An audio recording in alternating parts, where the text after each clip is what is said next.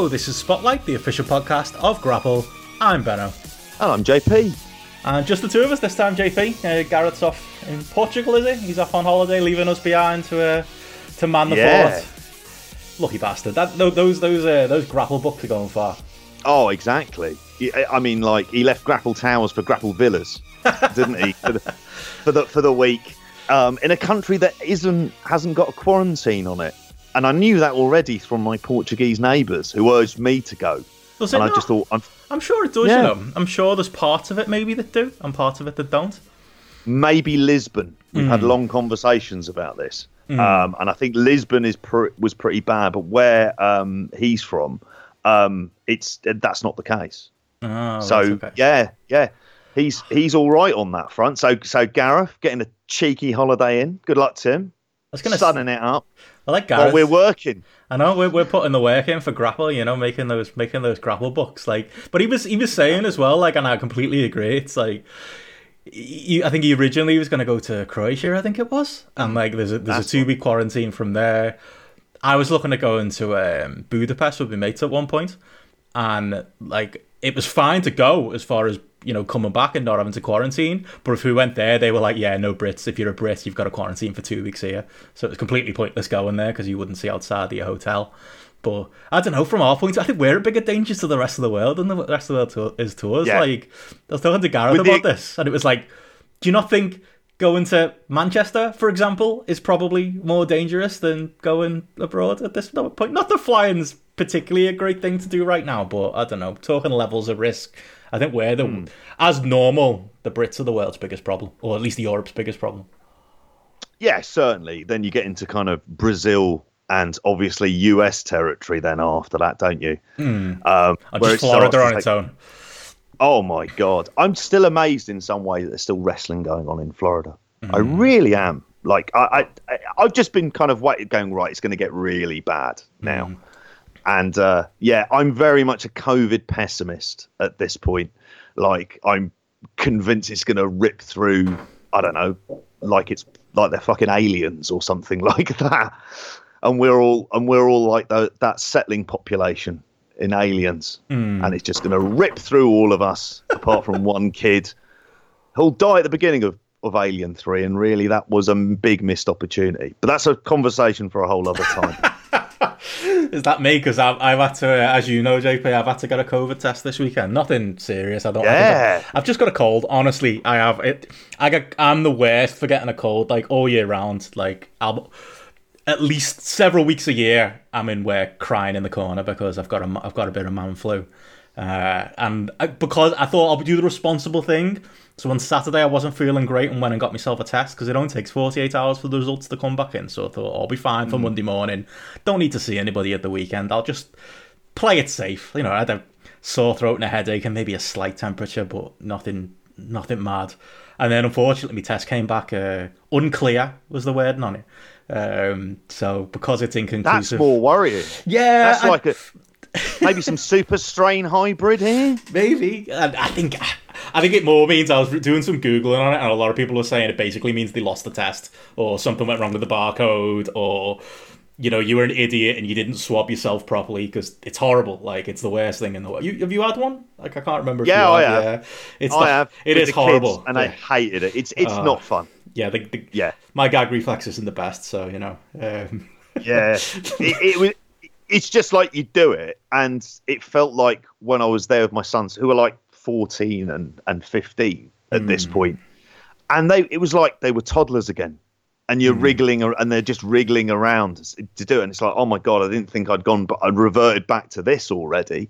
Um, yeah, not a pleasant experience. Not had it so far, but it's been a while since I've, One to be honest, and like I'm s- back in work tomorrow, so. Well, it's like a sexual health Yeah. thing, I reckon. I reckon everyone should get one every two weeks. Like, Yeah.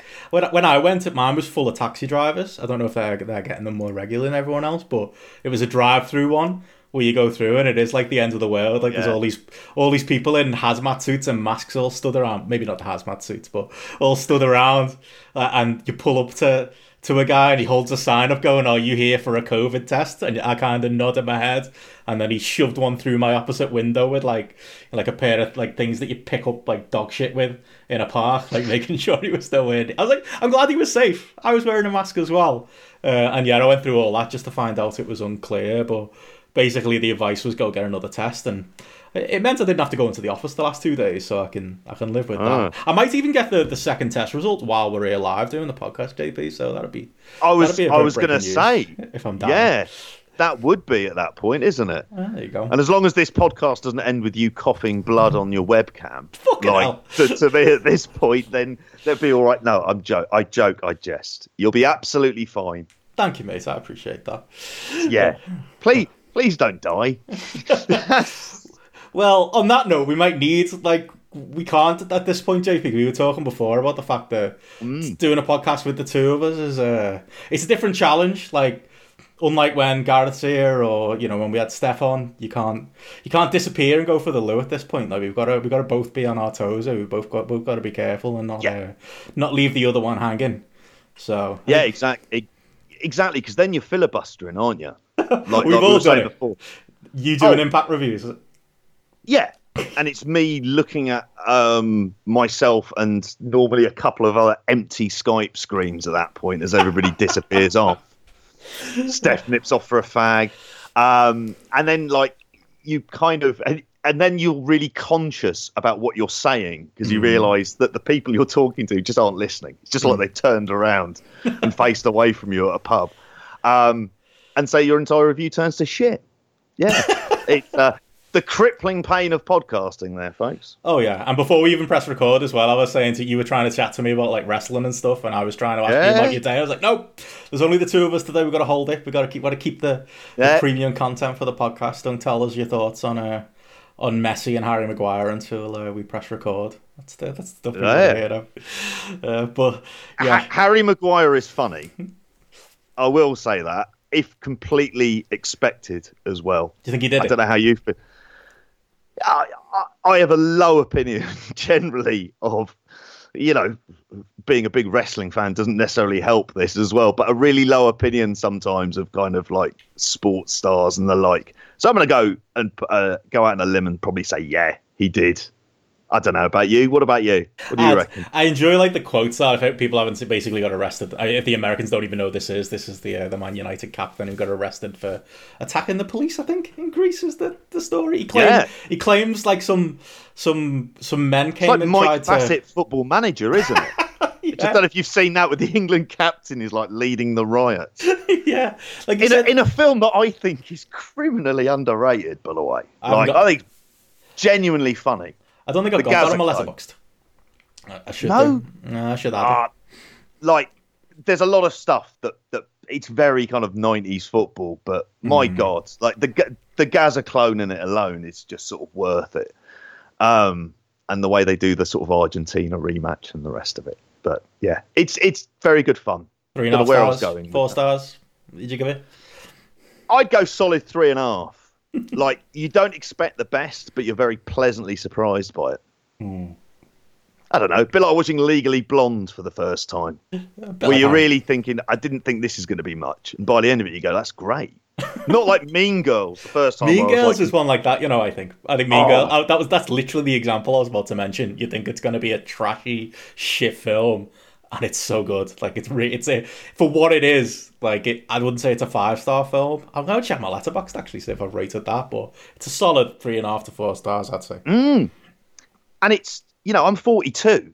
I'm I'm not the target audience necessarily for Mean Girls. My God, that film kind of sticks with you, and you realise the amount of kind of um, good actors who who came from that as well, and the tragic tale of Lindsay Lohan, obviously, in in there. Um, but yeah, Mean Girls, yeah, it's a cracking show, which I know obviously Joe went to see on the um, uh, on stage on Broadway.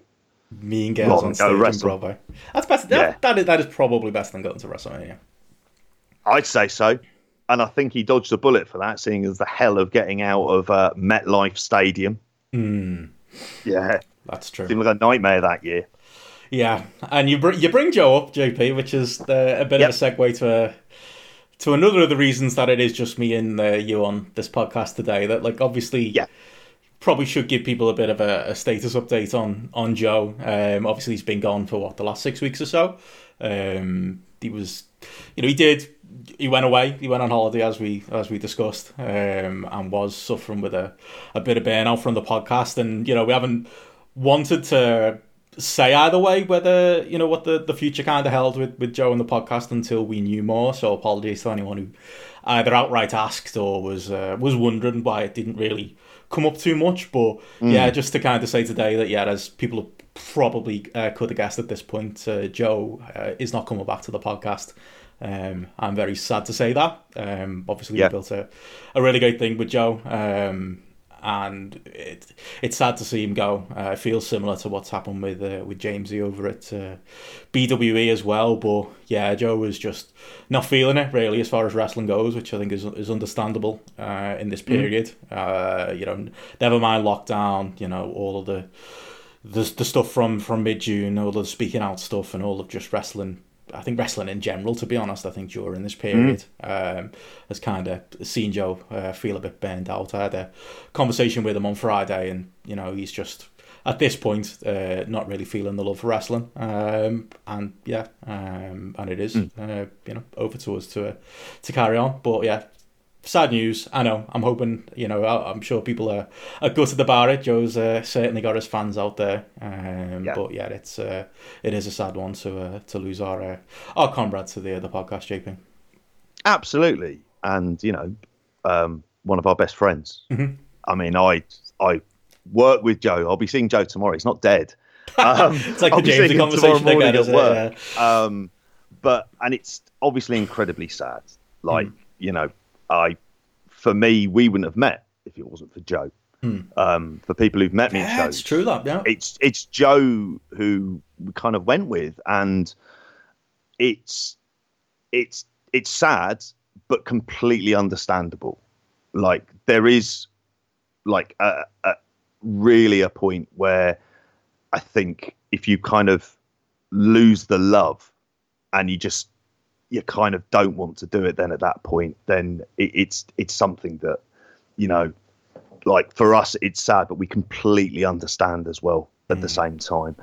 And you know obviously i'm sad like i say you know it's one of my best friends and i love him. Yeah. and it's something that was is um like you know sort of like the highlights of the week for for us. I mean it's it's funny kind of it's you, we've done podcasting now for three and a half years That's crazy. and it's it's kind of like an absolute hell of a journey Almost four at this point. Not far away.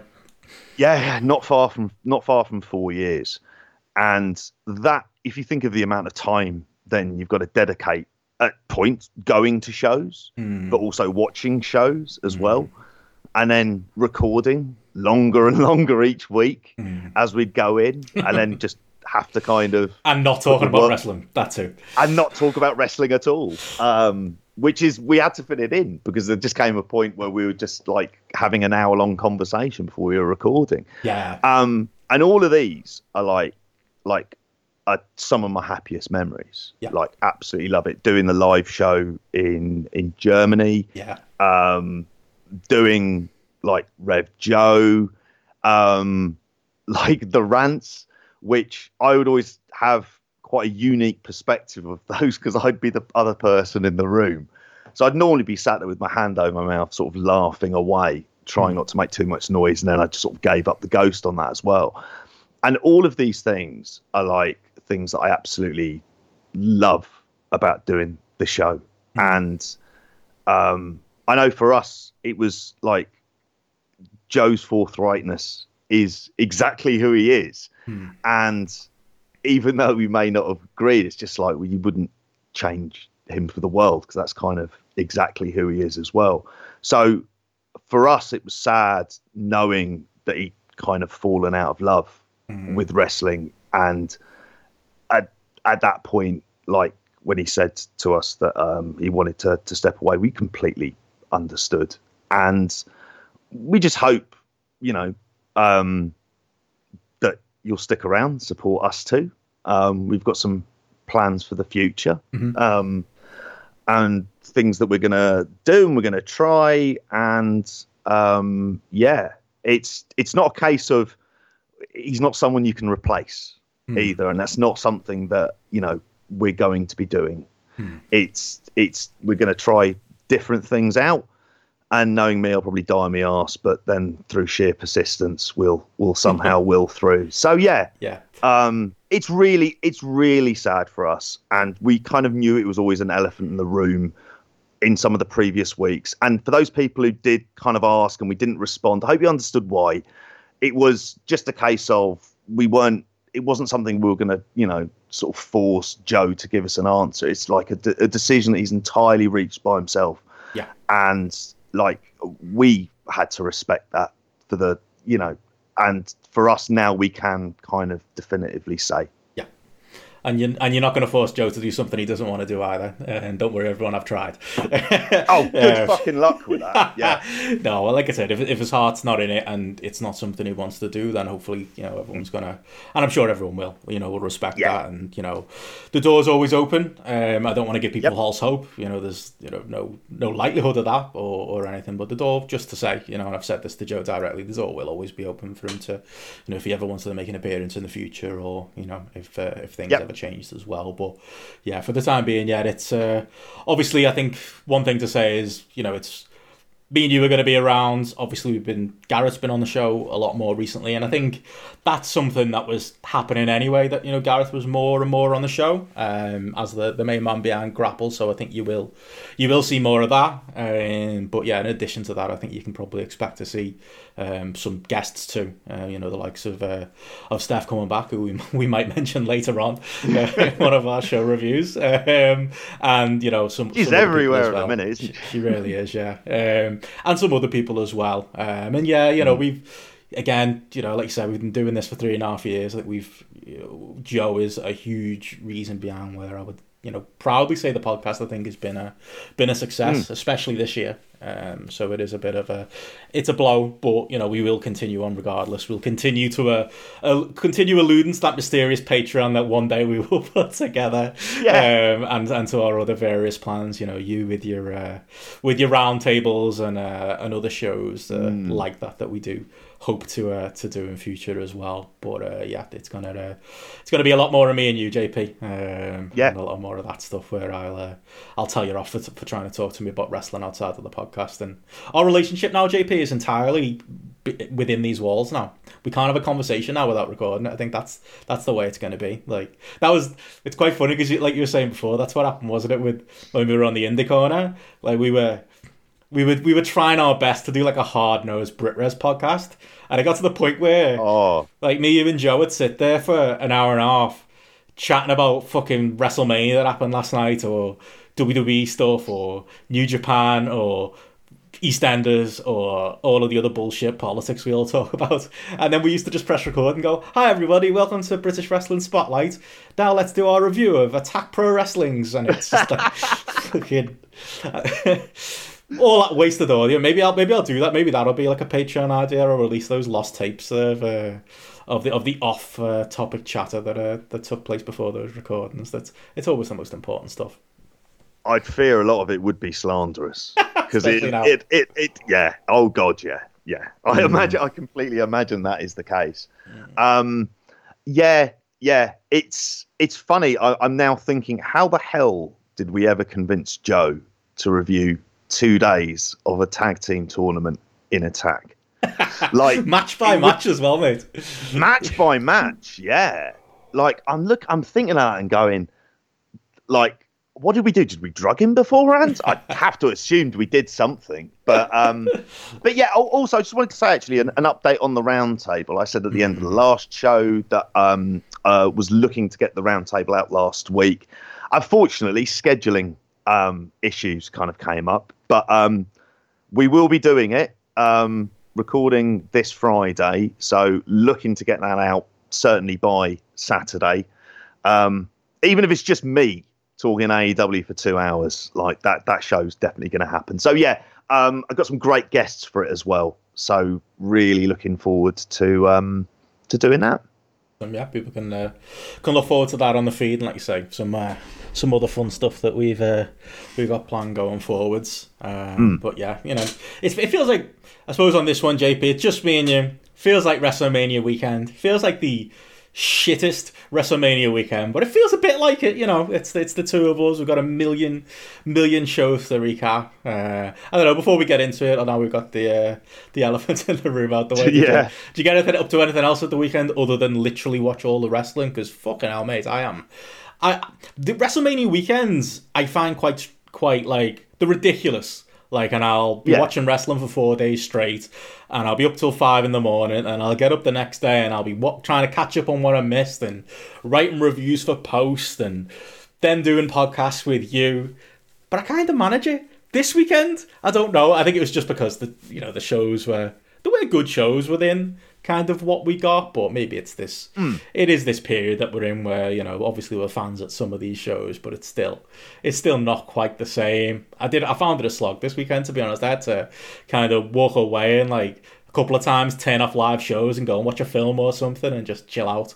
Uh, I don't know if your weekend was any different than mine. It kind of was like that.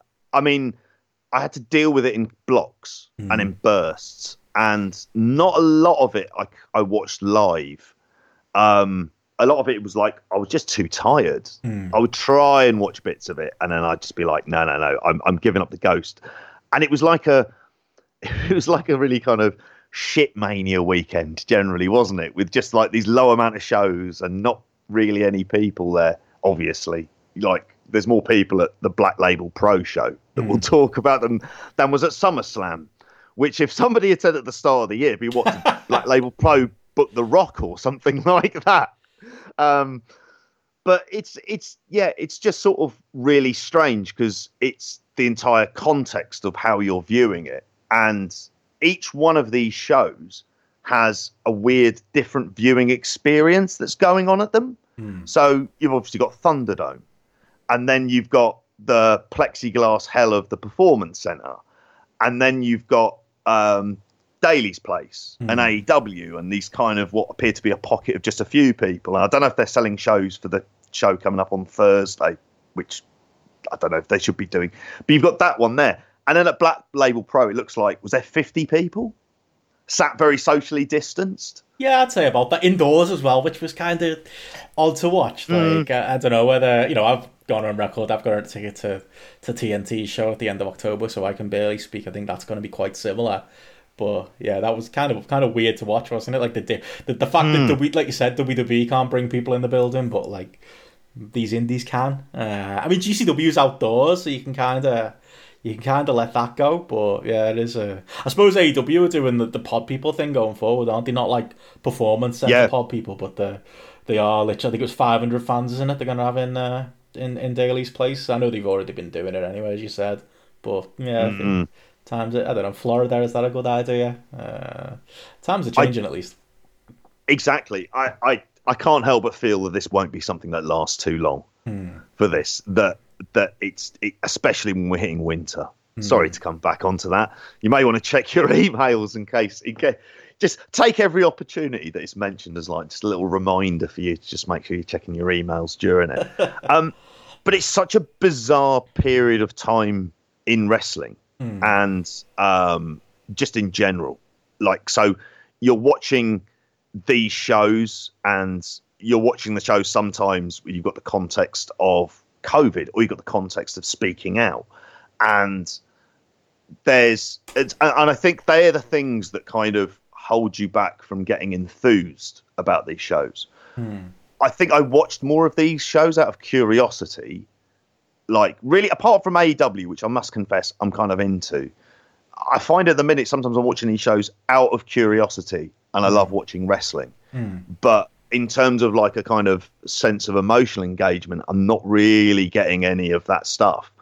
But in some ways, as I'll speak about, a lot of the stuff was better than what I expected but my expectations, I should state at the very beginning before each of these reviews, was in the fucking floor. Hmm. I had no expectations for the any of these shows being good. I thought, you know, there might be the worst shows in the world, and somehow, lo and behold, there was lots of all right stuff. Hmm. Yeah, I, I gave. That's up, how I'd say it. All right. I threw a few stars around on Grappl, to be honest. You know, Yeah. there was there was stuff that was worth watching. Um, what did you make of the actual Thunderdome? Like after all the uh, after all the talk, I I'll be honest. I don't I don't think it was as bad as I thought when I saw the test screens. Like I I honestly thought they were um, kind of what you call it, using like digital effects to put the, the when I first saw the photos to put the fans in the stands. I didn't realize they were actual boards, and I think it looked shit from the hard cam, which I think they knew as well. But when they went to like the floor cam, and I I think it looked all. Obviously, there's been problems with it, as we'll uh, as we'll talk about, and, and a certain amount of controversy with it. But uh, as an idea, I don't. I don't hate it as a visual. It is very bright and very WWE and very on the nose, and they definitely could have been a bit more subtle with it, shall we say? Um, but I don't know the, the actual thunder, the, the element of like putting the fans in the crowd. I don't hate as much as I hate the the piped in sounds, but I'm someone who hates piped in sound anyway. You hear me moaning about it with AEW. Um, I used to always moan about the SmackDown pop. This was it on steroids. To be fair, it was unreal uh, at some point in these SummerSlam matches. Uh, there, were, there were matches where maybe it like it added, but overall, you know, it, just kind of felt a bit dystopian. Seeing like these silent fans sat there bored on their hands, and you can hear a, a mystical crowd that's that's not actually there. But I suppose those fans over the coming day, last couple of days have gotten the memo, and they seem to have. Uh, I think for Raw as well, they they did uh, push them to. Uh, to, to react more and uh, I think they actually gave them specific instructions on how to look excited and how to look like you. You're giving someone heat on screen. Um, so yeah I don't know I didn't hate that element of it but there were bits of it that were just very WWE and they, they, they can never help themselves just taking it that extra bit too far. No, they can't.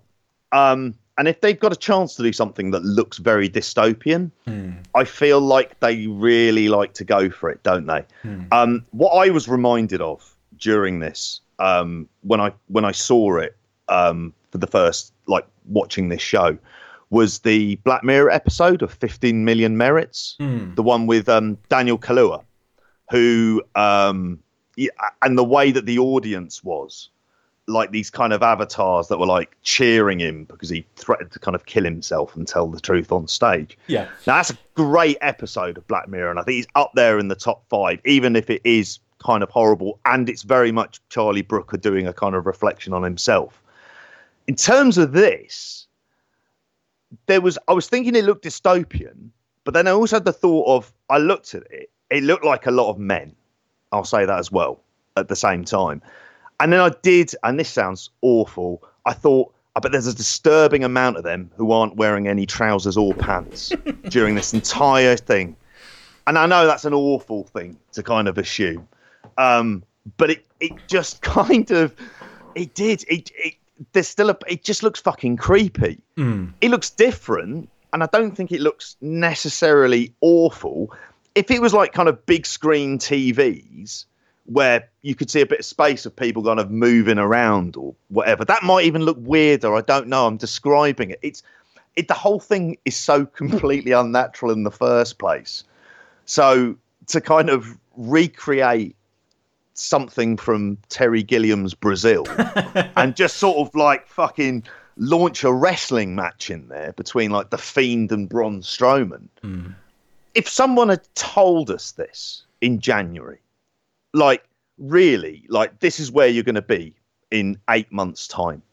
Like this is like you'd be thinking, what the hell has gone on? And I think somehow we're getting used to it. But let's not forget, this is still this still looks horribly dystopian to me. And I'm a pessimist at the best of times. You know, the glass not's just half empty. It's been smashed against the bar and it's coming for my throat. It's I'm very much a pessimist. So I, I kind of watched it and I found the whole thing curious as a spectacle. But it was like I'd watched a dystopian drama. It's like when I watched The Lawnmower Man, one of those hmm. dystopian dramas that just made me feel depressed by the very end. And it's just like I, and that's kind of how I felt with this.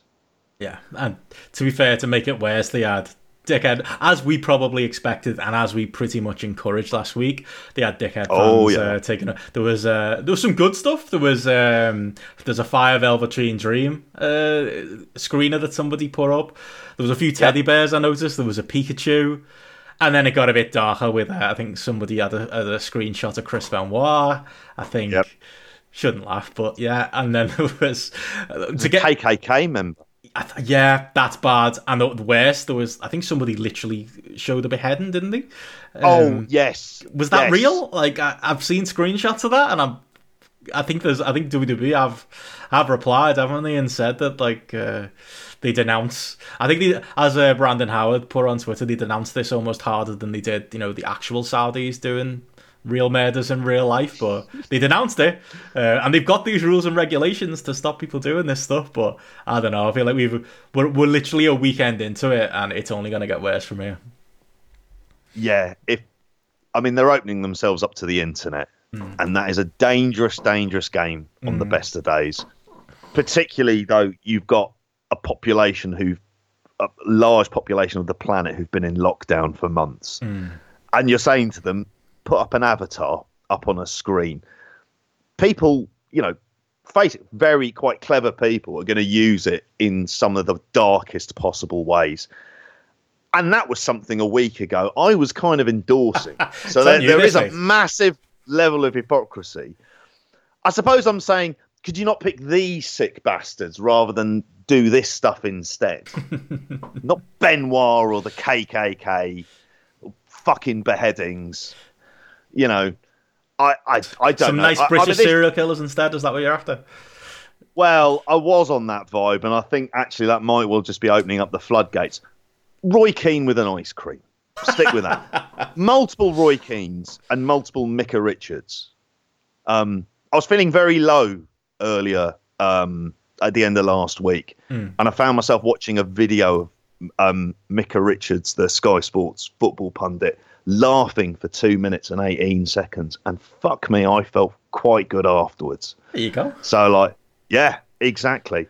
Um, if you had if you had that if you had him in the crowds, he'd be awesome. Like laughing away the whole time. and he had Roy scowling at Dominik Mysterio. I mean, like, I think there's there, that's let's encourage that kind of stuff. Alan Partridge, really, you know, go surreal. We might have to avoid the darkness because the fucking incels from 4chan, any fucking excuse, isn't it? Oh, And yeah. There they go. Yeah, I, I Yeah. think they're gonna, and I've seen a couple of people say this.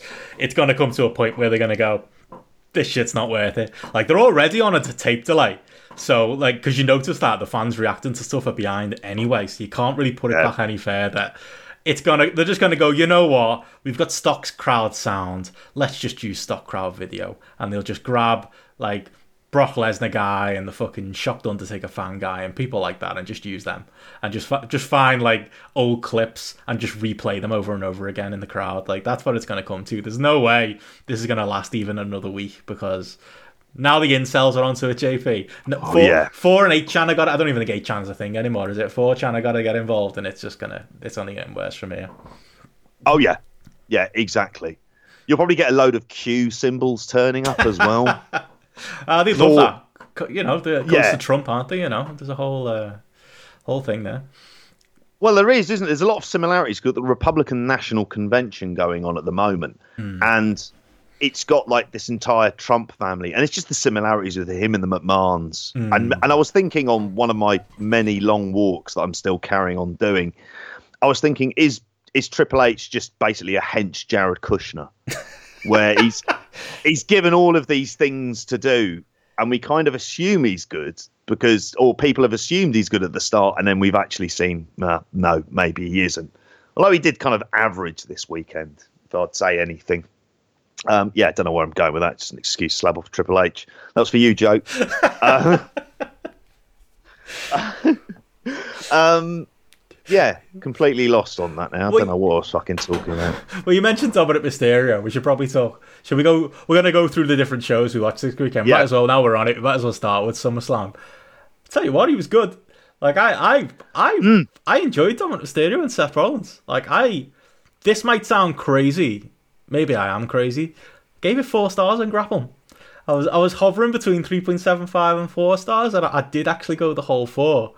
Uh, honestly, this was a really that was a really good match. Um, I feel like we're going to talk the NXT non wrestler match with the with the punter in a bit, which was also surprisingly good. But this one particularly, I just thought like I think Dominik Mysterio was really because he was the underdog in the match. I didn't have you know as many problems as I, as I did with the NXT match that I'll mention later that I did enjoy, but I don't know the way it was laid out kind of made the the pro wrestler look a bit silly a lot of the time. Dominik as the underdog mm. was fine, and Seth Rollins did some of the best work I feel like I've seen him do in a while. I mean, if Gareth was here, he probably, you know, he's uh, he's with me in the uh, the Seth Rollins hate brigade. He's, uh, you know, we could probably give us all the reasons why I'm wrong on this, but I thought I thought Seth was good in the match. I thought Rey Mysterio was brilliant as the as the coach on the outside of the ring, and like it, it felt both kayfabe and um, I don't know, maybe a little bit of shoot there as well, where it did feel like where Dominik wasn't selling. Like there was a point where he was mm. sprint, he, he took a beat down and he started sprinting around the ring, and you could tell Rey was like, "Slow down, sell." He's like giving him like little tips, like a like a proud dad at the side of the football pitch, watching like the under 12s. Uh, that's that's what it felt like. Um, but yeah, I, I like the dynamic of it. I thought Dominik looked all right. His, his gear made him look like is it Archangel Divino? Is that his name? Or, or know those type type of dudes in Mexico, like the little hoodie, full body uh, yeah. gear, that type of stuff. Like he, he, you know, he looked better than he had any right to be. The match told a story. I don't know. I'm, I'm out. I'm out on a, a here. I actually don't know what you've given her on on Grappl JP. If you turn around and say you thought it was a two star match, I'm going to be gutted now. But I really like no. it. No, I went three point two five mm. because. Um, and I think it's probably because I mean ultimately the match itself, and this is where like there's a lot of credit to go around on this. I say three point two five. That's that's much more than I thought it was going to be, and oh. all I had to go on was like the promo package before it, and I was like, oh god, like that mm. whole eye shit, all that stuff. I was like, oh, I'm not looking forward to this at all. It's one of the things you're watching because you're curious about. Okay, let's see how you do it, and they did a really good job. And I found that this was this was better than it had any right to be. Only three point two five, you know, nothing crazily overboard. But I thought Dominik sold really well. I thought Seth had, even though it was kind of very o, over OTT on the kind of drawing with um, Rey Mysterio at points because it was the it was kind of very much let's let's push the kind of soap opera element to this, mm. which I laughed at.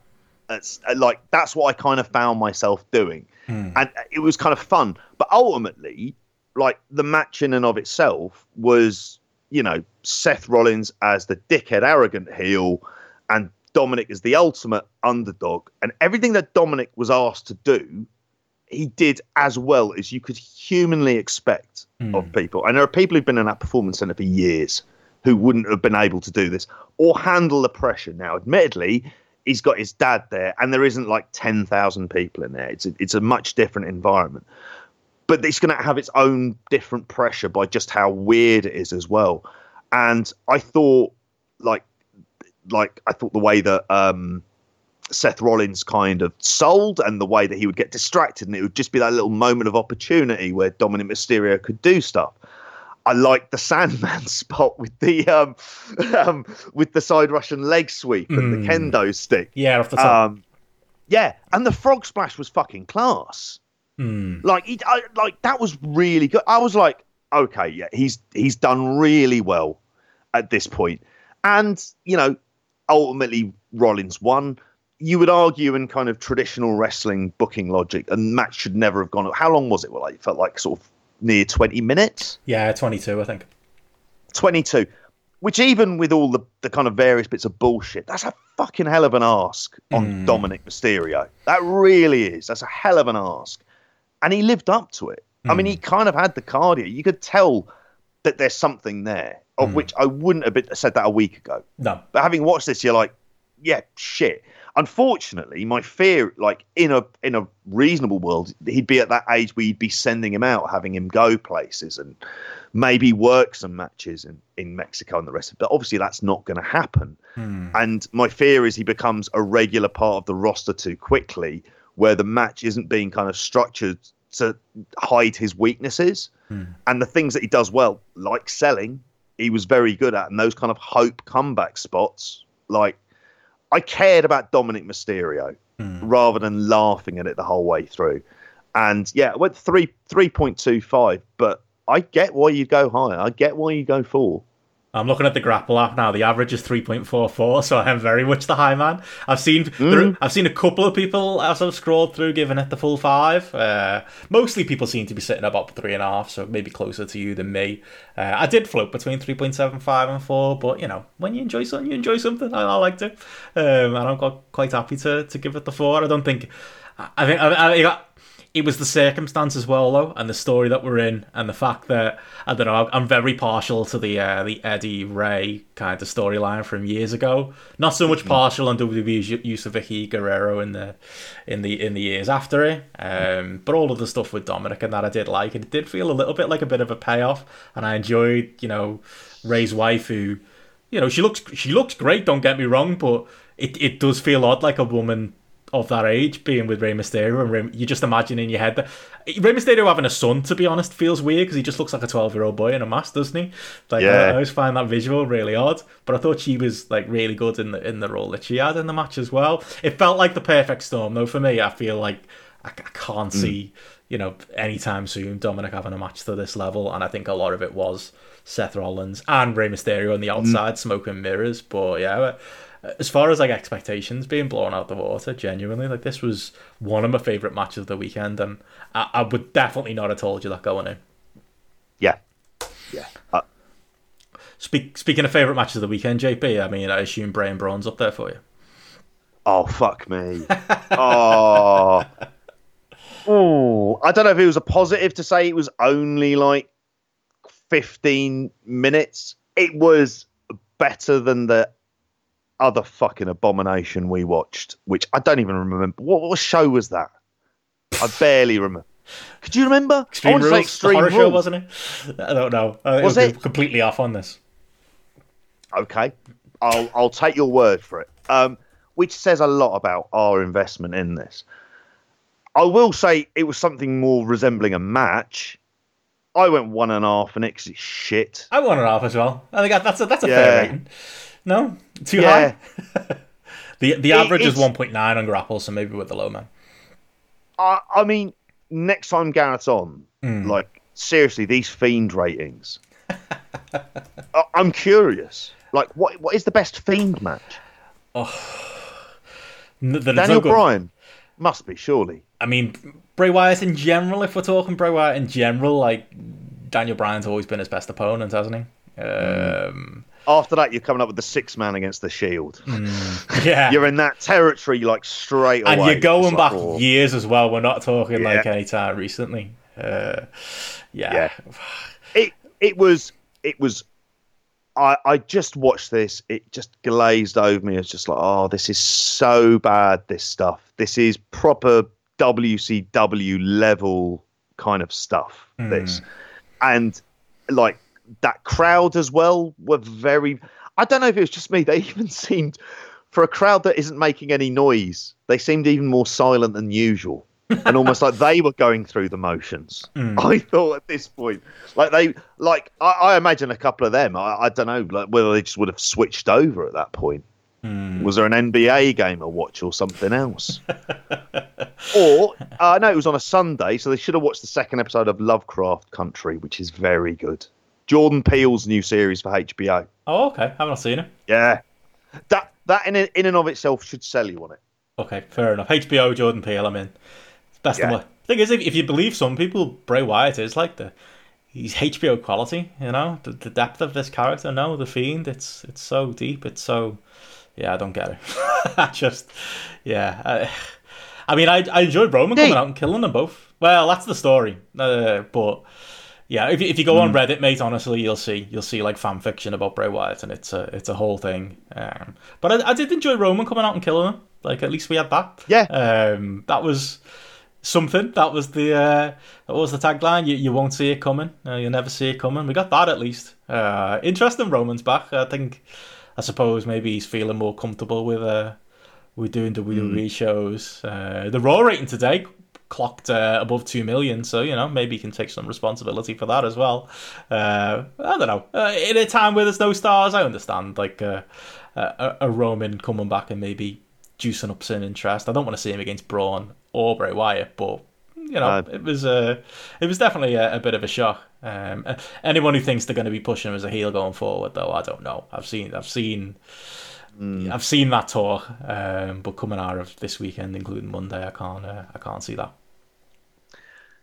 It's always we've spoken about it before for years um, on this show. Like we we kind of think that him and the Usos as mm. part of some kind of like his own faction that that kind of as a top heel faction would be something that would just really work, mm. and you could have some really good stuff out of that.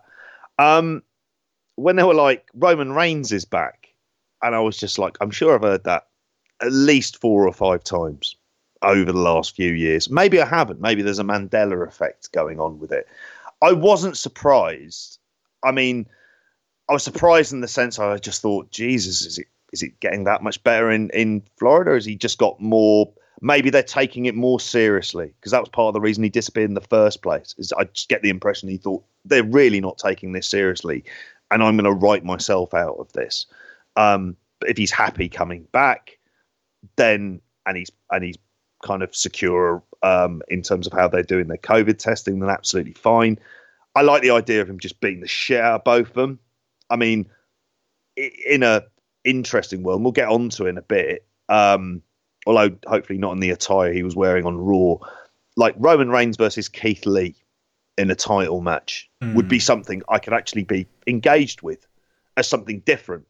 Um, and really, if it gets both of these two, who like they're just busted. I don't know. It's sat in some. There was a point in time I thought Strowman really might be something that kind of crosses over, mm. but like that appears to have gone it just appears like the, the character itself is just I, I could care less at this point because the real story behind Braun Strowman is that he's tall and big. That's basically it. Um, but if it takes them two out and it puts at least Roman Reigns can have good matches, you might get something a bit more interesting. But yeah, take those other two fucking clown car fuckers and just get rid. I'm not a child. What is this shite? yeah, and yeah, it's not a, uh, it's not one for me either. Like, uh, it's. To be honest, though, I, I thought up until that point, I honestly thought SummerSlam was a decent show. That I, I'll be honest, I did fall asleep at one point during it, and I think you did too. And we can probably oh, compare oh, notes. Was it the same time? The was same it, match? Was it Orton McIntyre? Oh yeah. I... When I realised it wasn't a squash like it had been speculated, I just went right. Randy Orton, and it just gone. Were you watching it live? You weren't watching it live. You were watching it the day after, weren't you? I think that's even worse. That you fell asleep. No, no, no. It? Or were I, you up? That one, I did. Like at that point, I think I was. I did try to watch it. I watched quite a lot of SummerSlam live. It was probably the only show that I ended up watching a bit of live. Mm. But when it hit that point, I was gone. Mm. Yeah. Yeah, and it was like I feel like I woke up to WWE hitting that, you know, that the, the, the crowd sounds that they've been using. Like hitting that on overdrive because is it was it me or did like they really wanted this thing to be epic and it was just it was two professional wrestlers having a professional wrestling match it was it was yep. it was a three star match if i've ever seen one it was just it was a match and yeah i fell asleep in the early stages and woke up and they were just they were going through the motions. They were blessing in disguise. That yeah, really, you know, they were again. The, the the crowd volume was turned up to twenty, and they were they were going for epic, but really it was just slow, methodical Randy Orton match with solid work from Drew McIntyre. With you know, there's no there's no holes in this type of match, but it doesn't really feel like there's there's any risk either. Um, and you know the the finish was pretty lame as well, which makes me think that you know the, I think they're going for a black side because obviously it means they can they can rematch them and mm. you get the finisher down the line. But yeah, it was. Well, just... they're doing a pay per view, aren't they? In two fucking... weeks or something? No, this weekend, mate. like literally this Fuck Sunday. Off. Yeah. Seriously, payback's this Sunday. Oh my god. Yeah, this is this is why we leave with WWE because we're the WWE experts. Um, yeah, yeah clearly, aren't we? So what you're saying is, mate, they haven't they haven't worked you into uh, to wanting to want to see these uh, these two again. Saying that, I think they're, they're actually they're building. Oh, it's Randy and uh, we're going to talk about Keith Lee in a bit, so maybe that match, that mm-hmm. rematch is going to happen somewhere else. But yeah, you're not saying this match got you interested in a in a rematch or to see more of these two. Like, what do you give it on Grappl? Because I'm looking now, and the average is three point four six. So you know, people enjoyed it more than I did. I think I went two point seven five. Oh wow! Just looking on here now, and that's at the upper echelon of Randy Randy Orton matches. Mm. There's a thing on the app. It's like a gamification thing where you can get various badges, and there's one for rating Randy Orton matches.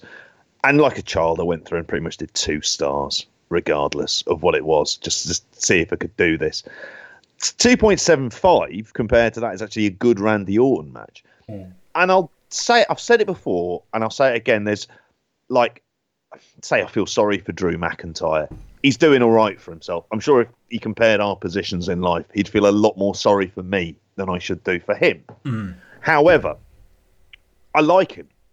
And I like, there's, you just think uh, if, if it was that right time and that right place, he's someone who kind of, in that kind of really big run, there's there's so much more to him. Mm. Like I just find, like on offense, I found him just so much more interesting than Orton because Orton just slows everything down. It just turns into a Nick Bockwinkel match, and it's whatever with some bells and whistles on it.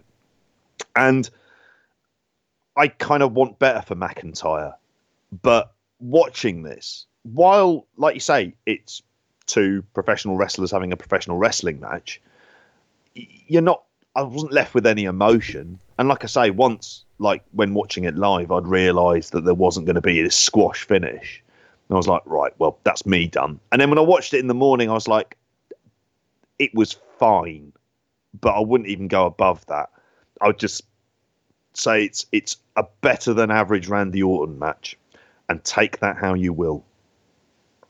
Yeah, and that's it. And I think we've had slightly better than average Randy Orton matches and slightly worse than average average Randy Orton matches and average Randy Orton matches over the last twenty years of him being a pro wrestler. And yeah, they've all kind of been they've all been around that same level, haven't they? Um, that's just all. Yeah. You know what you get. Reliable set of hands. That's why they're putting him in there with Keith Lee. Um, I don't know. Was there anything else on the show that kind of uh, that stood out to you as uh, as as uh, as worthy or as far as the um, ratings that you gave on Grappl? I, I did see a lot. I saw a lot of people having a bit of a love in for. Obviously, they were doing the the story through the night with uh, with Asuka, um, and I saw people did kind of rate highly the uh, the Sasha Banks match. Uh, I don't know. I wasn't.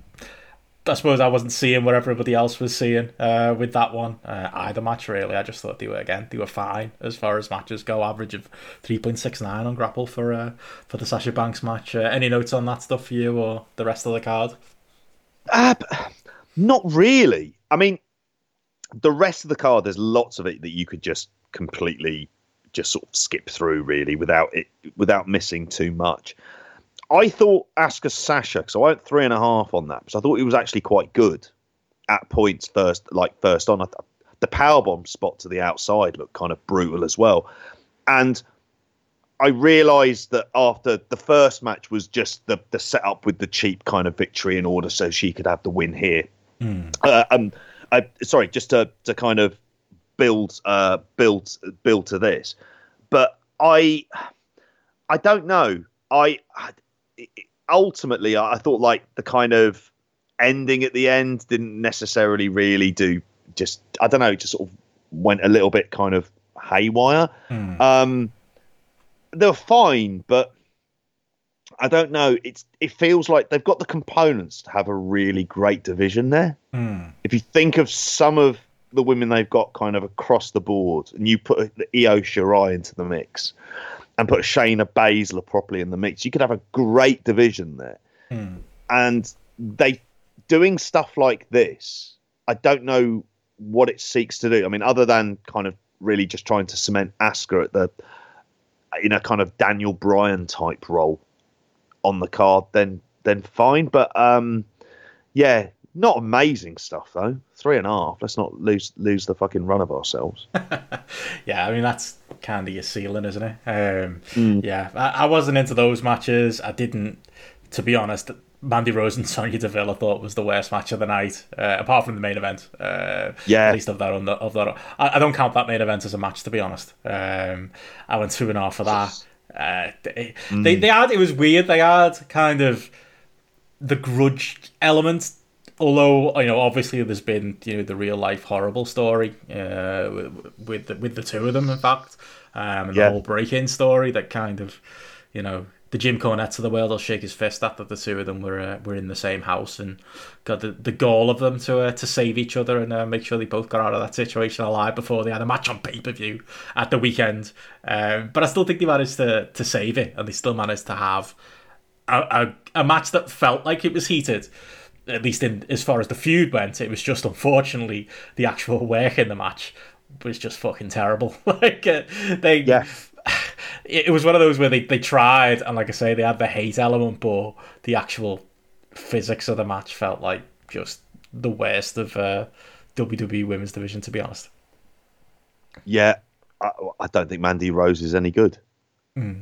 I'll be honest with you. I mean, I haven't seen enough Sonya Deville to really say is is she really good. And I understand she's taking time off, which is obviously completely understandable.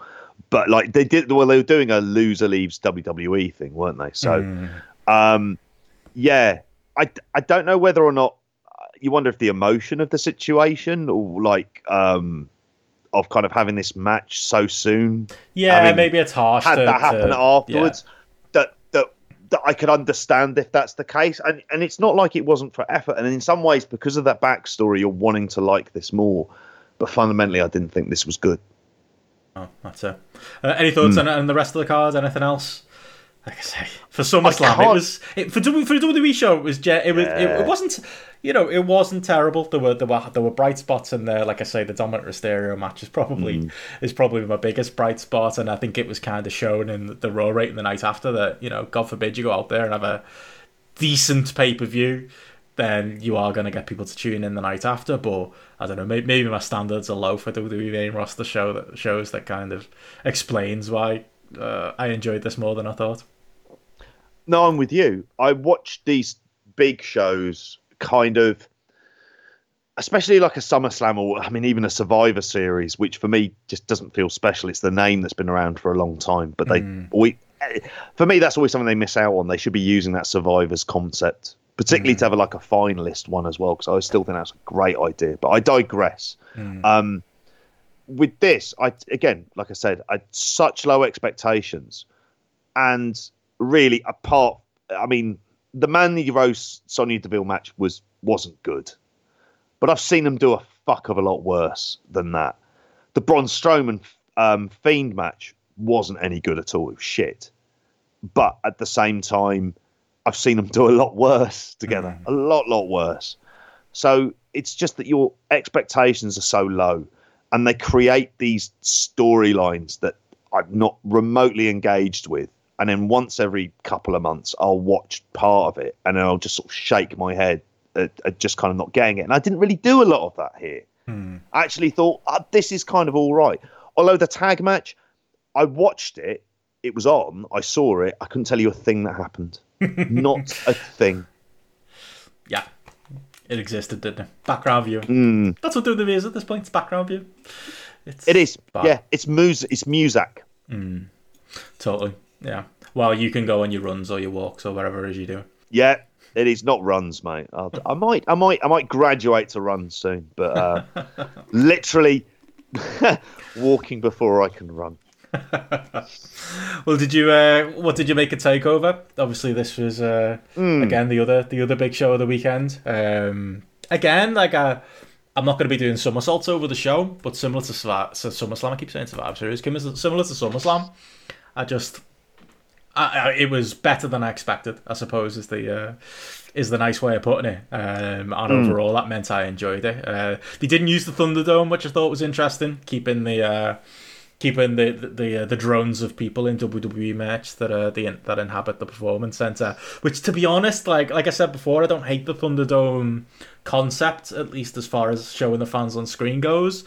But at least it's not organic no- noise, but it's slightly more organic noise you get with NXT. I think that's actually a wise move to do that and differentiate NXT um, and not just do the, the you know the same old stuff and host NXT in the Thunderdome. Um, I kind of hope they keep that up.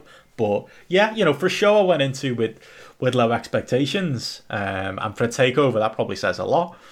I came out quite happy with it. Um, I think the the biggest thing really is the fact that yeah, again another. I don't know if this is the weekend of the non wrestlers. I don't know if those rumors of um, Shane McMahon taking over Raw. Um, and, and, literally in real life and, and being like the, the head guy instead of Bruce Pritchard. I kind of hope they come true because then we could get like Shane McMahon all over the shows. We could get Dominik Mysterio. We could get Pat McAfee because if anything, the people who can't actually legitimately wrestle were the were the stars of this weekend for me. It was the uh, it was the it was the weekend of uh, of those kind of dudes in the in the vein of Shane.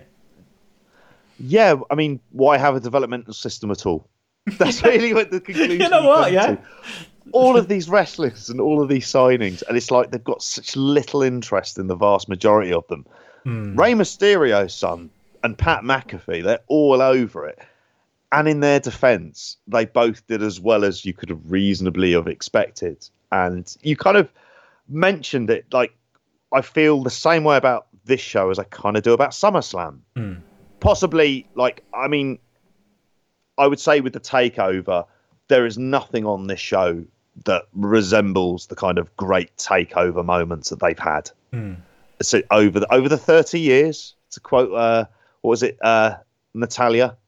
That she said 30 years of takeover. I was like, really? Started out in 1990, did they? Feels like it did. I'm curious. yeah, developmental would have been a fucking horrific place then, wouldn't it? um, Jesus. Uh, but yeah, it, it, I kind of felt like this was better than what I thought it was, mm. but at the same time, yeah, like not really engaged, mm. and and really in particular, again, like the main event mm. just wasn't engaged in that with it either. In terms of that fan thing, it, just because it felt different, and I will say, for a zombie crowd, they were slightly more animated than usual. I don't mm. know if you noticed.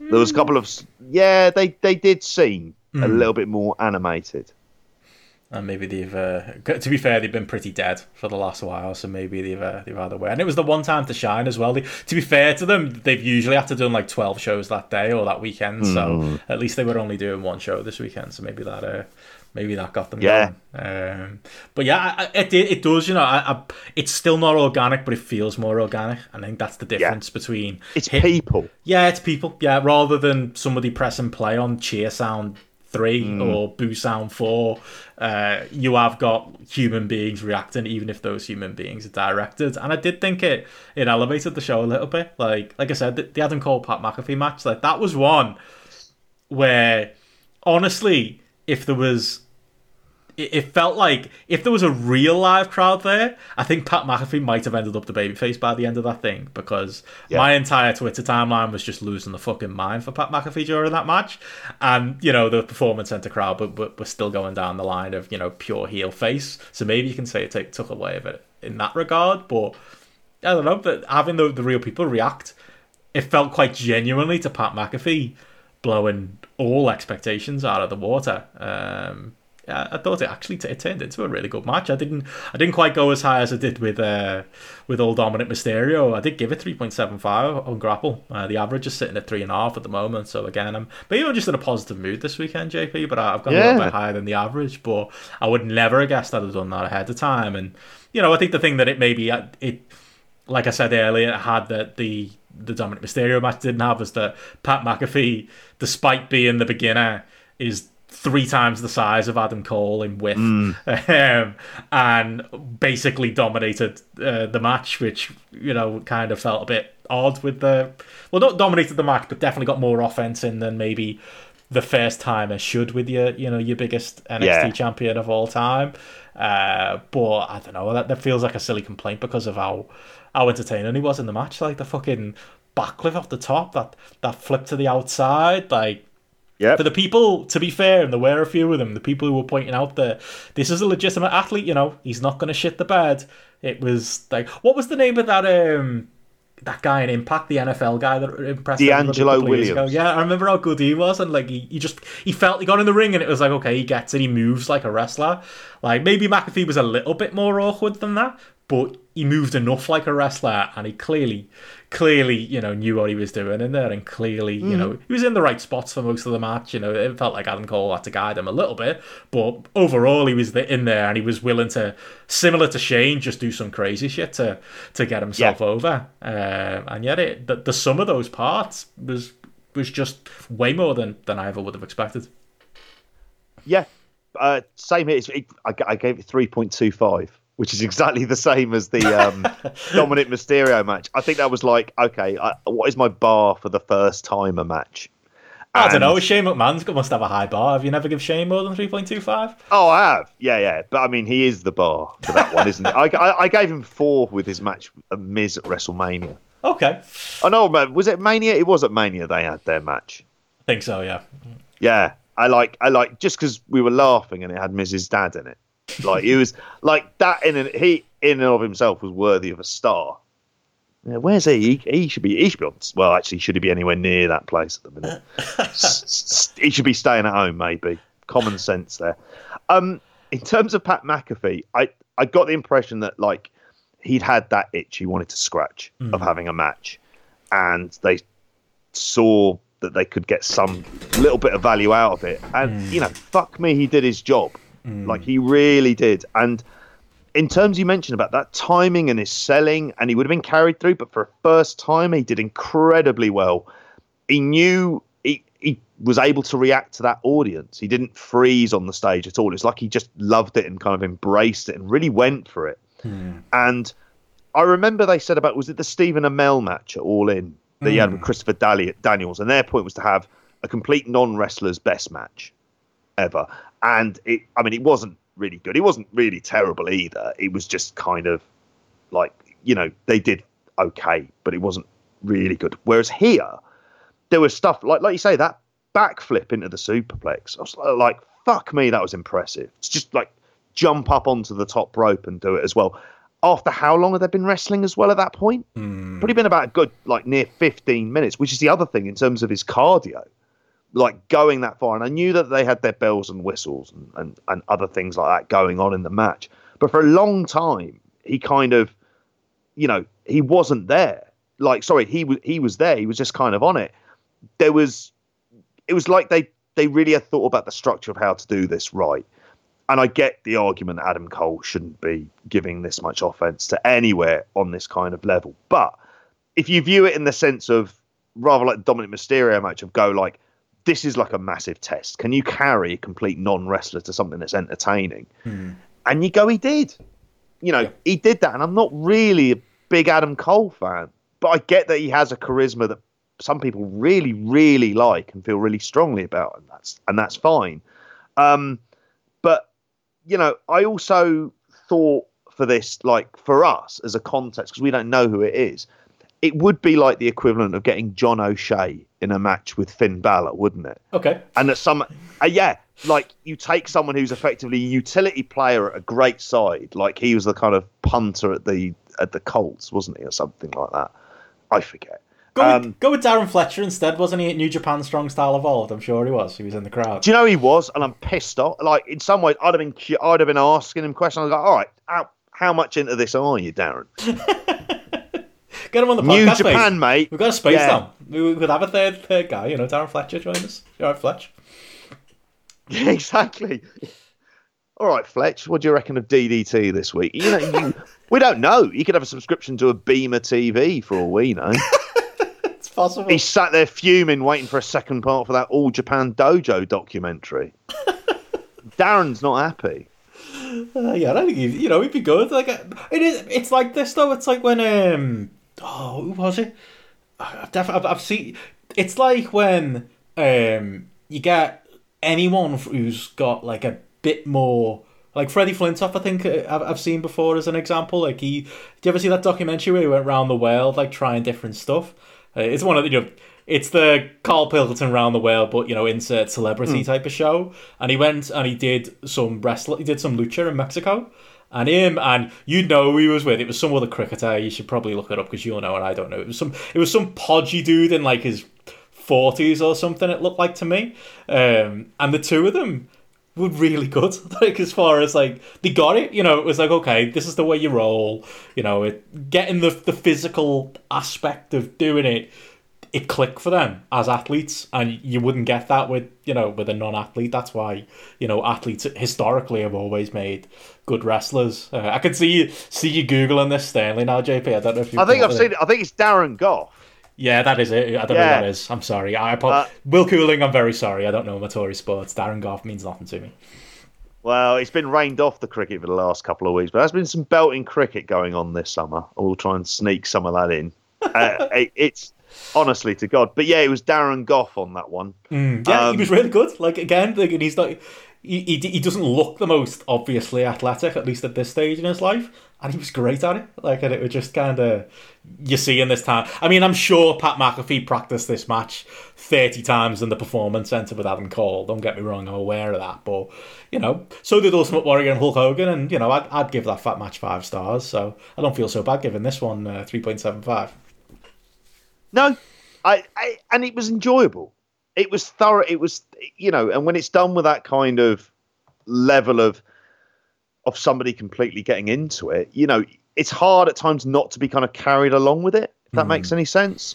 Um, and that's kind of how I felt for this. But it was again, you know, in an NXT main event on TV, they probably would have been as valuable, no, rather than a takeover, which is still another further dilution of what was your like your kind of hot indie brands as really as something that No, there's Just no, feel- there was no bigger indie name last year than Killer Kross. JP, come on. oh fuck me. Oh, Killer Kross. You're just bitter because he left Impact. That's all there is. Yeah, he left MLW just beforehand as well, isn't he? Bastard, leaving all Ah. your favourite places.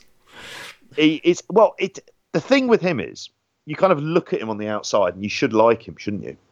You really should like um Karrion Kross in the sense that he looks like a professional wrestler. He does the kind of intense faces. He has Scarlett Bordeaux as part of his act. I mean, I'll give you Scarlett It's some- Bordeaux. there's something that they're really keen on yet He's got the it- entrance and exit. it's it's all so contrived Yeah. it it all feels like he's both playing wrestler and MMA fighter at the same time. And to be honest, I don't find him really convincing in either role. And in this, it was a lot of punch, kick, strike stuff. Um, you know, Lee was selling the shoulder for like so much of the match as well. It was really plodding. I watched that on my walk, and I tell you what, it fucking dragged on the walk. It really did for me. I was like, oh god. Um, I'm glad Keith Lee's on the main roster, and like that that's kind of really where he should be. And I think he could really add something fresh. Although the horror story of what they put him in last night, which I don't know if that's some sort of joke, is fucking horrific. But yeah, Karrion, yeah, Karrion Kross, Karrion. What does that even mean? it's, it's, yeah, it's just not. He wasn't. It's not like he was pulling up trees at anywhere in his career. Hmm. It wasn't like he was so good in AAA that he had to get noticed, or in Impact, hmm. or in MLW. Hmm. He just is someone who kind of has a presence.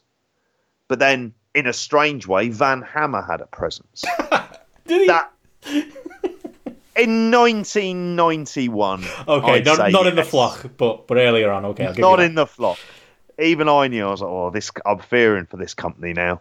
Um, but like with with him, it's it's they're going to go with it. They're going to push it. I just can't see it connecting because it's when the bell rings. Yeah. It's just there isn't. I don't, I don't think there's enough intensity in his strikes. He just appears to be trying to show me his teeth the whole time, and he's proud of them. Yeah, you got a great set of nashers, mate. Now, can you wrestle? Like that's what a lot of this kind of stuff is.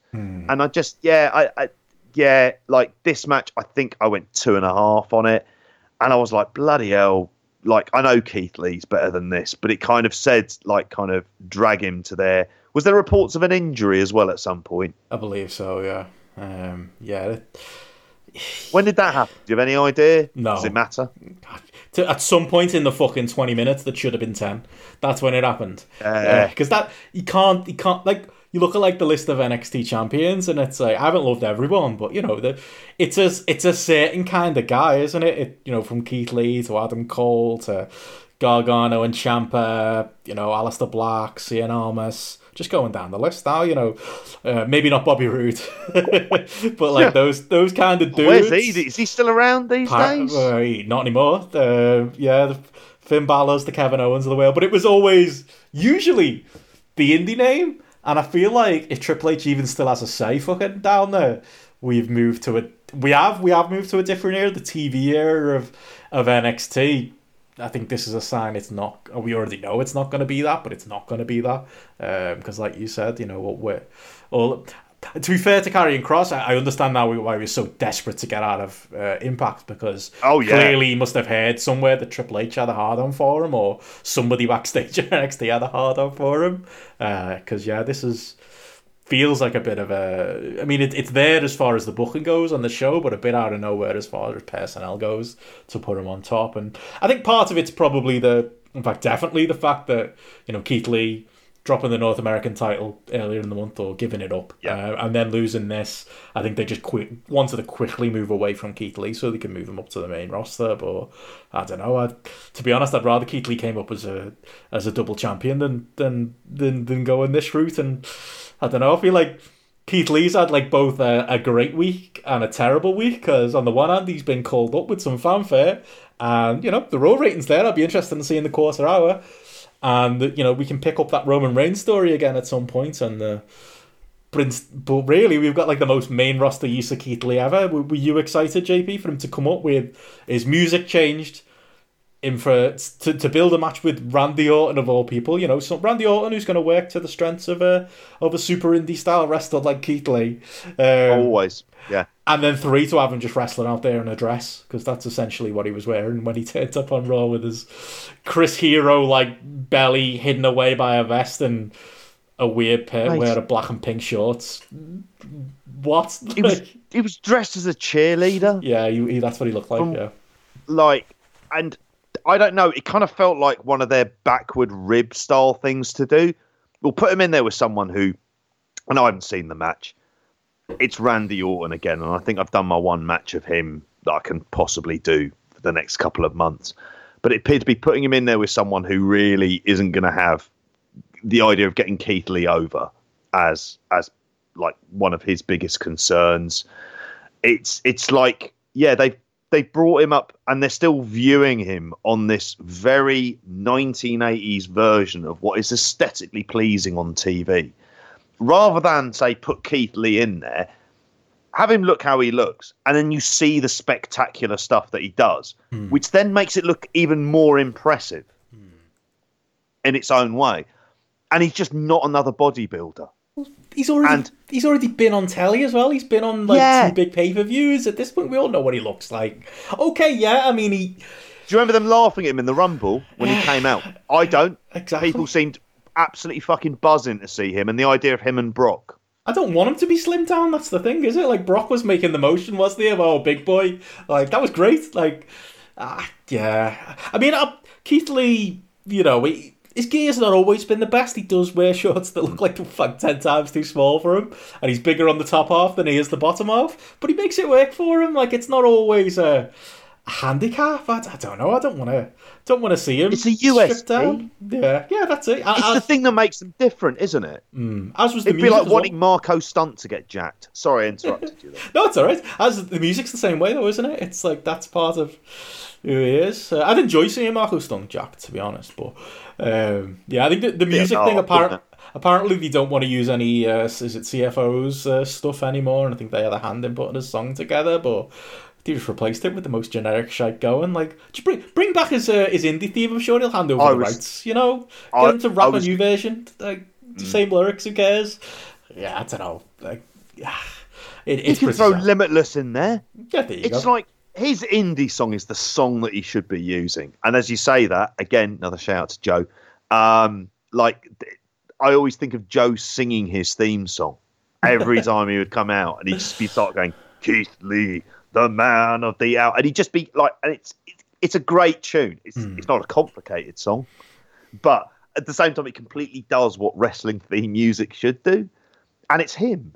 So it's like the whole thing works perfectly, and it kind of ties into a thing about Keith Lee about like, and we mention like the stuff that makes Keith Lee unique is the stuff that isn't cookie cutter, and that's great. And if you're trying to be distinctive and distinctive in a niche, but you're still wanting everyone to look basically the same, you're going to have a massive problem, and people aren't going to stand out as stars.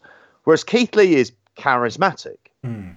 And he's charismatic while he's wrestling, and he's capable of some great matches and spectacular stuff.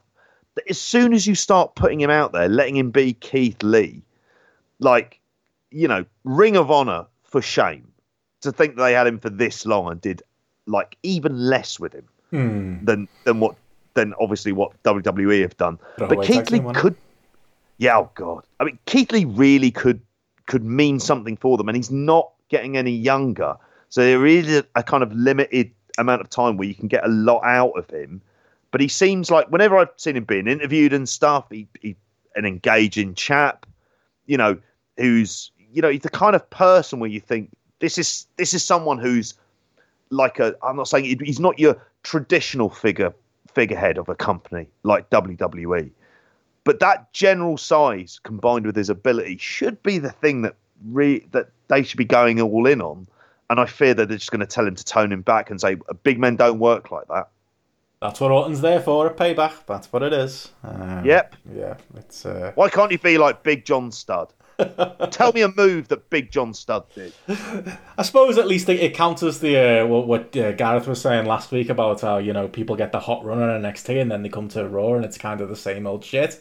Uh, they're trying something different, I suppose, with him by putting him a cheerleader's outfit and changing his music and yeah, putting him in with a guy that's not going to work to his strengths. I don't know.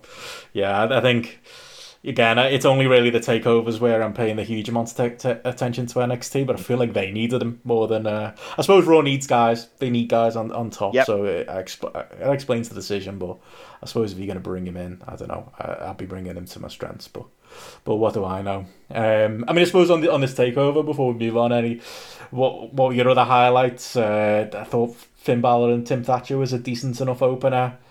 Yeah, the, I did the ladder match with the Peter Fart, sorry, with the with the Velveteen Dreaming was a mm. ladder match with Velveteen Dreaming.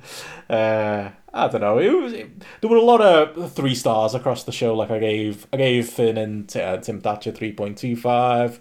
I went three for the uh, for the for the ladder match because uh, it's just a ladder match. Uh, yeah, went, that's what I did. Yeah, I went three point two five for Io Shirai Dakota Kai. Uh, nothing bad on the show, but yeah. Um, I don't know. Is that is that is that ladder match mm. rating harsh? I expect there's going to be uh, higher ratings than that on Grappl. I don't know. Uh, I like Damian Priest and I like some of the dudes in the match, but maybe it's yeah. maybe it's it's purely the fact that uh, that that he was in there, um, Velveteen Dream, that maybe soured me on it, and the fact that you know I've seen so many so many ladder matches in uh, in recent yeah. vintage anyway that maybe it just didn't. You know, three stars isn't a bad rating, but you know, three stars for a ladder match when they're all killing each other is probably not uh, not the ideal scenario. That's what I thought. I'm at a point where I just don't I don't get them. I don't see the reason for them to exist. It's just like I don't know. It's it feels like like I don't know, like an endless remake of a film like Scream or just things in that things in that vicinity where you there's a successful film and then there's just all the various formulas that go afterwards and you're at a point where the subgenre of ladder matches really can't go to any other places mm. for me unless it just start not using ladders which would just what get fucking trampolines why not um, but like it's not that it's bad but it's just a stunt show that's devoid of any meaning and it gets lots of people on the show and i thought like you know the Candice LeRae stuff. Like she was good at that, but then it's you know you see I was expecting it. I just kind of thought, well, yeah, she's there because she'll know what she's doing in this type of match. She'll she'll be able to get into the flow of what everybody else is doing, and um, but it was really I was just ah, they just have no meaning and I get putting it on um, Damian Priest. Is that his name these days? It is, yeah. He looked great in Oh, his leather pants in, his, uh, in the jacuzzi after the match. I enjoyed that. Apparently, a big draw with women.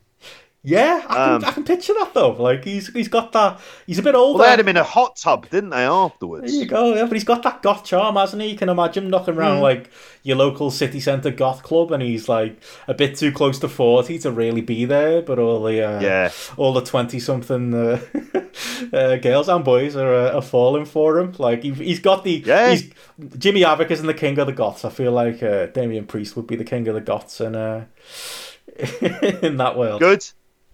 Uh, you could take up that mantle in that case. It wouldn't be the direction I saw that going. But again, 2020, folks.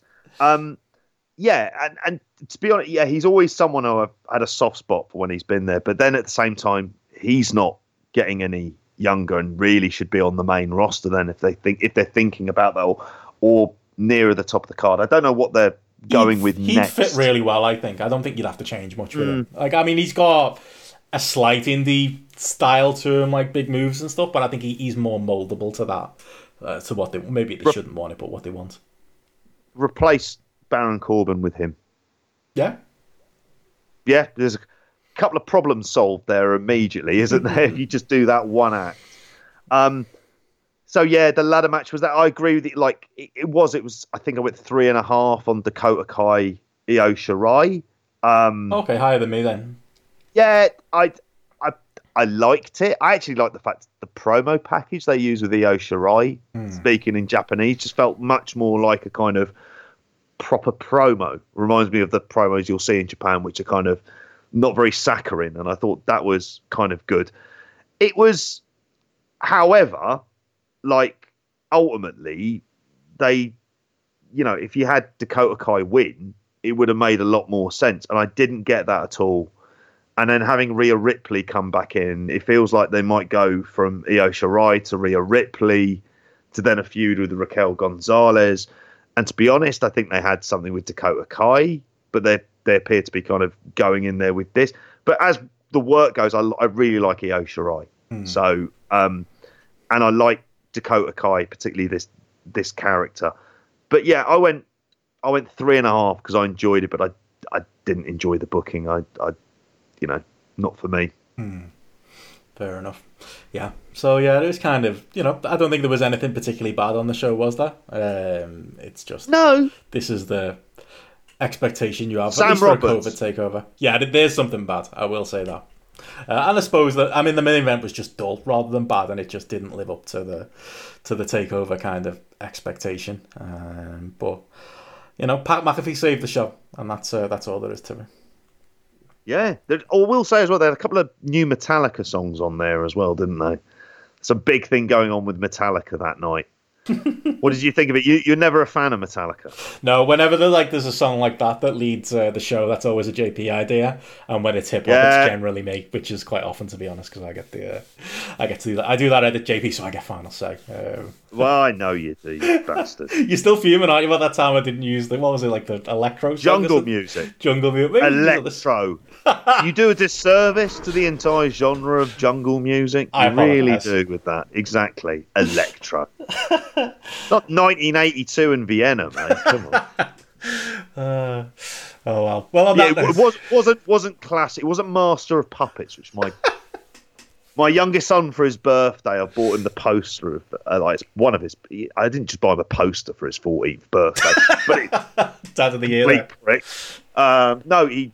I had to replace his phone. Actually, that was that was a much more heartbreaking thing to do. Android But or yeah, he, iPhone. he he started to get into Metallica for this, but they're not a couple of songs that I'm going to say to him go on to. It'd be like telling him to listen to Saint Anger. He's just better off without that. Did he go Android or iPhone? JP, I know you've moved over recently.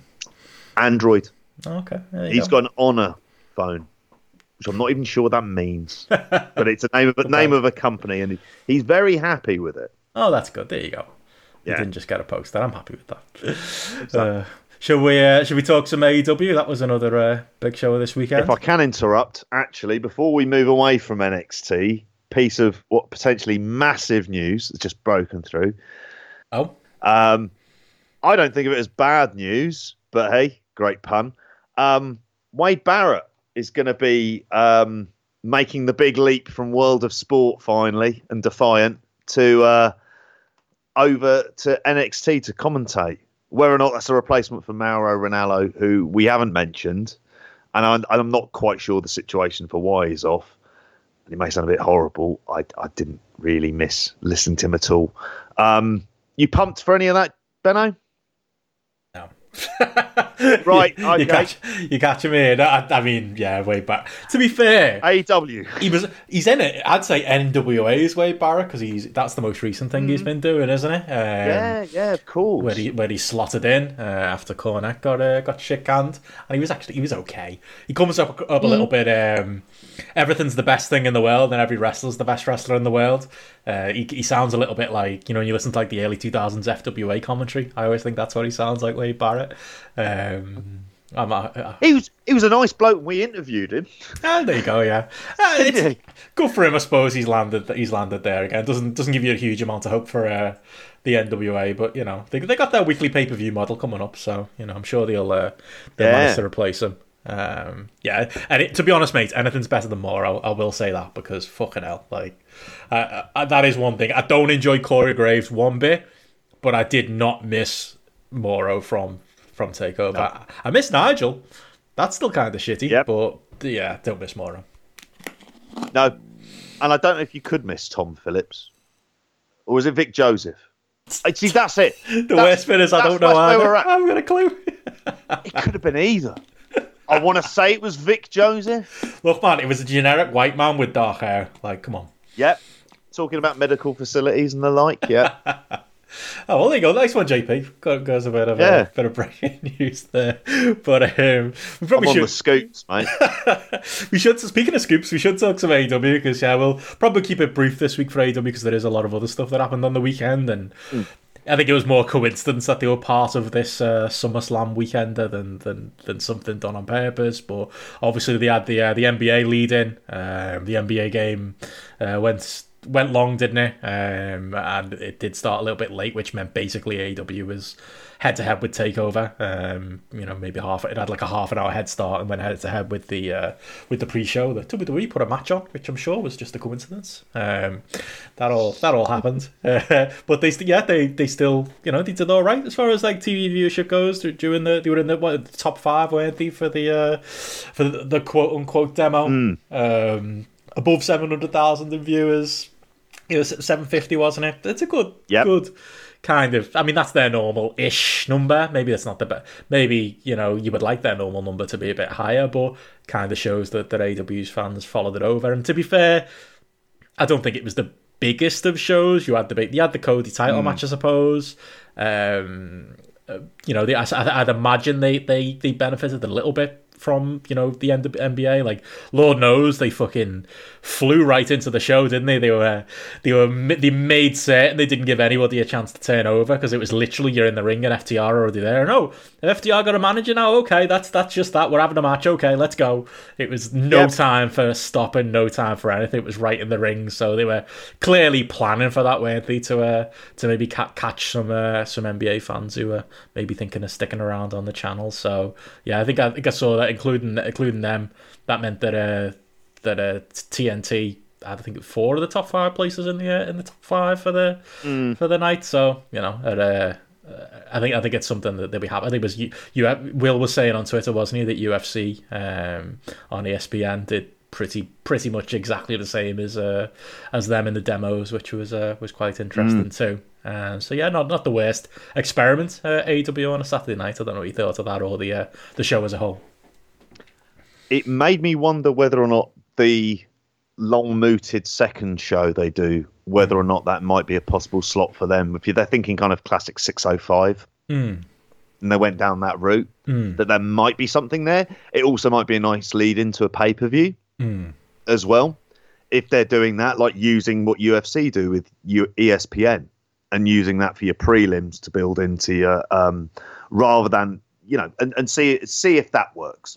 Mm. Um, as a show, like I suppose I- didn't really enjoy the week before, um, and this one I knew that it was uh, it was effectively one that I, it turned out to be more momentous than what it was. Mm.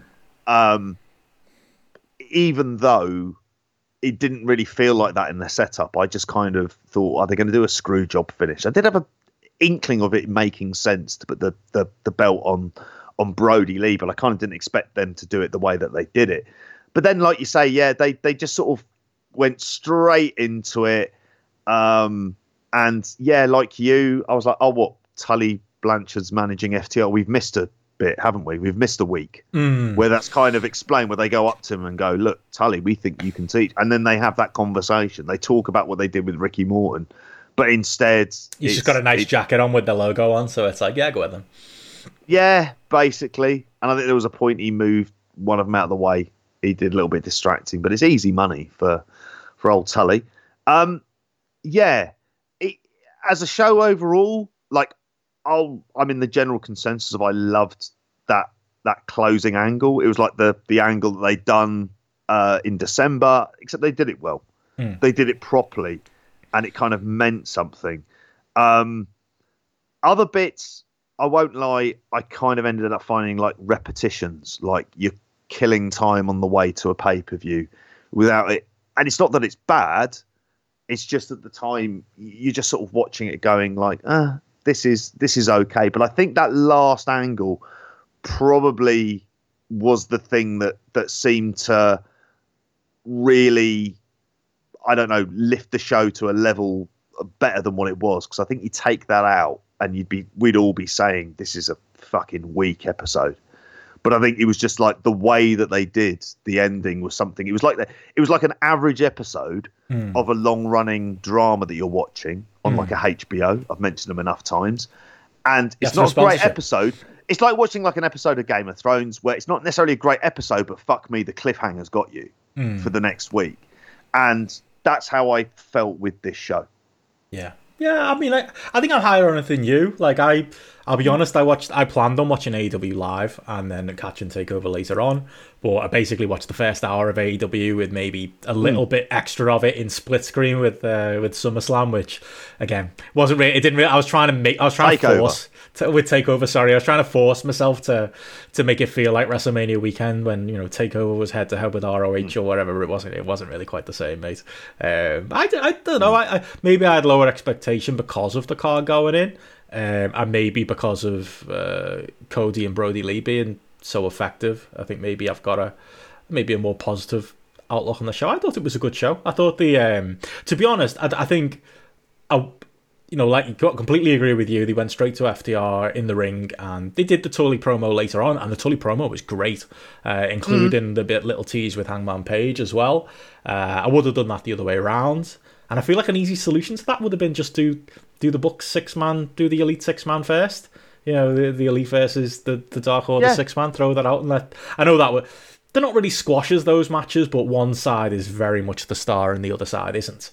Um, but I, th- I feel like that might have grabbed people a little bit more if you'd have just led out with that because I really enjoyed that on the show. I thought that was a, a good little TV match. I went three point two five on on Grappl for that. Um, to be fair, the FTR um, tag wasn't you know it wasn't a bad match. Um, you know, Private Party are no slouches. They're they're okay. Yeah. they're, they're the the rough, I think, is the thing, and I think FTR are a good team to put in there with a with a rougher uh, flyer team like that, and, and kind of drag a, a solid little three star TV match out of them. I just wouldn't have put it on first. I would have put it somewhere later in the show, but I enjoyed that. Um, the Jericho Orange Cassidy angle, like a you know the whole Mimosa thing, just feels like a way for Jericho to not take the fall. I feel like that's just a way to, you know, he gets dunked in some some orange juice, and that's the the end to the feud at, at all out. Um, you know, I think that's uh, a lot of that. A lot of that is is very much the fact that uh, M- that Mike Tyson doesn't seem to be uh, coming back to AEW anytime soon. Because I feel like that would have been the Jericho match, and we kind of moved back in time to the Orange Cassidy feud. I don't know if uh, I don't know if that there's, there's truth to that or not. Um, but you know, I thought that was fine on the show as well. And to be honest, yeah, you give you give me you give me a big angle like like Cody and Brodie Lee, and I'm happy. Like they completely they completely ripped off, not even ripped off, but took influence from Brock Lesnar beating John Cena for the WWE title. Like that whole squash where it was supposed to be Daniel Bryan and he just he mows through him with all the suplexes and kills him. Like that's what they were going for. And you know what? After weeks of Cody doing these back and forth matches with indie dudes and yeah, going over, but elevating people and you know yeah. getting Eddie Kingston a job, um, and not just Eddie Kingston. You know, doing a you know, going over Ricky Starks. Ricky Starks, yeah, that's the other one. Getting Ricky Starks over as well. Um, can't call, you can't call that little that open challenge as uh, uh, anything other than a success for me because he, he, managed to do that. Had some fun weeks of TV and different matches, which I would have liked to have seen going on longer. But I think he's off. He's filming something, isn't he, with his uh, with his mate, the Arrow. Um, oh yeah, I think this. I think this. Uh, what's it called? It is actually called Heels, isn't it? The uh, the show that he's off doing. Uh, not like AEW Heels, the uh, the ill-fated fan club, but yeah, I think that's what he's he's off doing. But you know, you got all of that, and then you got this where it was literally just. You know what this match needs? It. It needs a Brodie Lee to go over strong. I, I still don't love the Mr. McMahon character. I still don't really like the whole Dark Order concept, especially this new Dark Order where it is just more of a a comedy bit to take the piss out of Vince. But I do like Brodie Lee as a wrestler, and I do think there's hmm. upside mm. there. Yeah, you know, you, you put someone like him over strong and, you know, do it effectively like this, and you're going to get me interested. And, you know, yeah, the, the whole, the the elongated beatdown afterwards where the, the camera kind of stuck with it and you know, you got the uh, you got the little extra moments at the end, you know, with Brandi Rhodes getting taken out and the Nightmare Family and Arn Anderson getting involved, um, and they didn't just cut away from it; they let it breathe and it had time. Um, you give me something effective like that, and yeah, it's not a, you know, this this this odd Saturday show might have been felt a little bit throwaway going in because it's not like they, mm. they put any big matches on it other than that. But to be honest, it came out with one of the more memorable scenes of the year, and yeah, one of the, the stronger angles I've uh, I've seen in wrestling in a good while. And like I said, including you know its entire purpose being to get over a stable that I don't even really like. And that's I've kind of warmed to the Dark Order as a result of the stuff they've been doing, hmm. and them being a purpose. I'm I'm still ultimately it's very confusing because it's played entirely for comedy on BTE, and I know that's a sort of separate universe in and of itself, but it is like if you're one of those fans that you're going to watch both things, that can be somewhat jarring. Hmm. But here, just the way they delivered it and the kind of intensity that he showed throughout it as well, and it was like you you forget how good he is. And actually, over the time, the things he would have picked up in WWE, and then you realise what they've kind of missed out on mm. potentially, and what they could have had mm. if they'd done something with him, just for the fact that he's from New York. Because I mean, that's the other thing as well. I'm surprised. Like he's a good talker, but. I hmm. kind of his emoting is very very good. Like just the kind of sheer rage and brutality that he went in. It was like it was it was like Dusty booking. I thought. I kind of thought he'd be very proud of that. You're leaving the territory for a bit to do a tour somewhere. You get laid out by Killer Monster Hill. Mm. You come back in training and then you beat them again. It's kind of Dusty meets Rocky, and it makes sense for him not being there. It it elevated him in a way that's shocking that you don't see often enough in title matches. How long did it go? Four minutes? Yeah, something like that four minutes. The last time I remember something like that was when Hiromu beat um, uh, Kushida, and in like a minute and a half, and you just didn't see it coming. And you can't obviously do that all the time, but I think for this, the way that they, like you said before, the the open challenge has been a success. Think of the things like you say they've gained out of it. They gained a couple of people who were present on this show and featured on this show, and you know have been featured on Dark as well. Mm. They, they've they've managed to kind of give Cody something to do with a degree of purpose. Um, the new title in and of itself looks nice now as well. It's a hell of an upgrade, and I like the little bit with smashing it as well. But there were so many good things that came out as a result of this angle.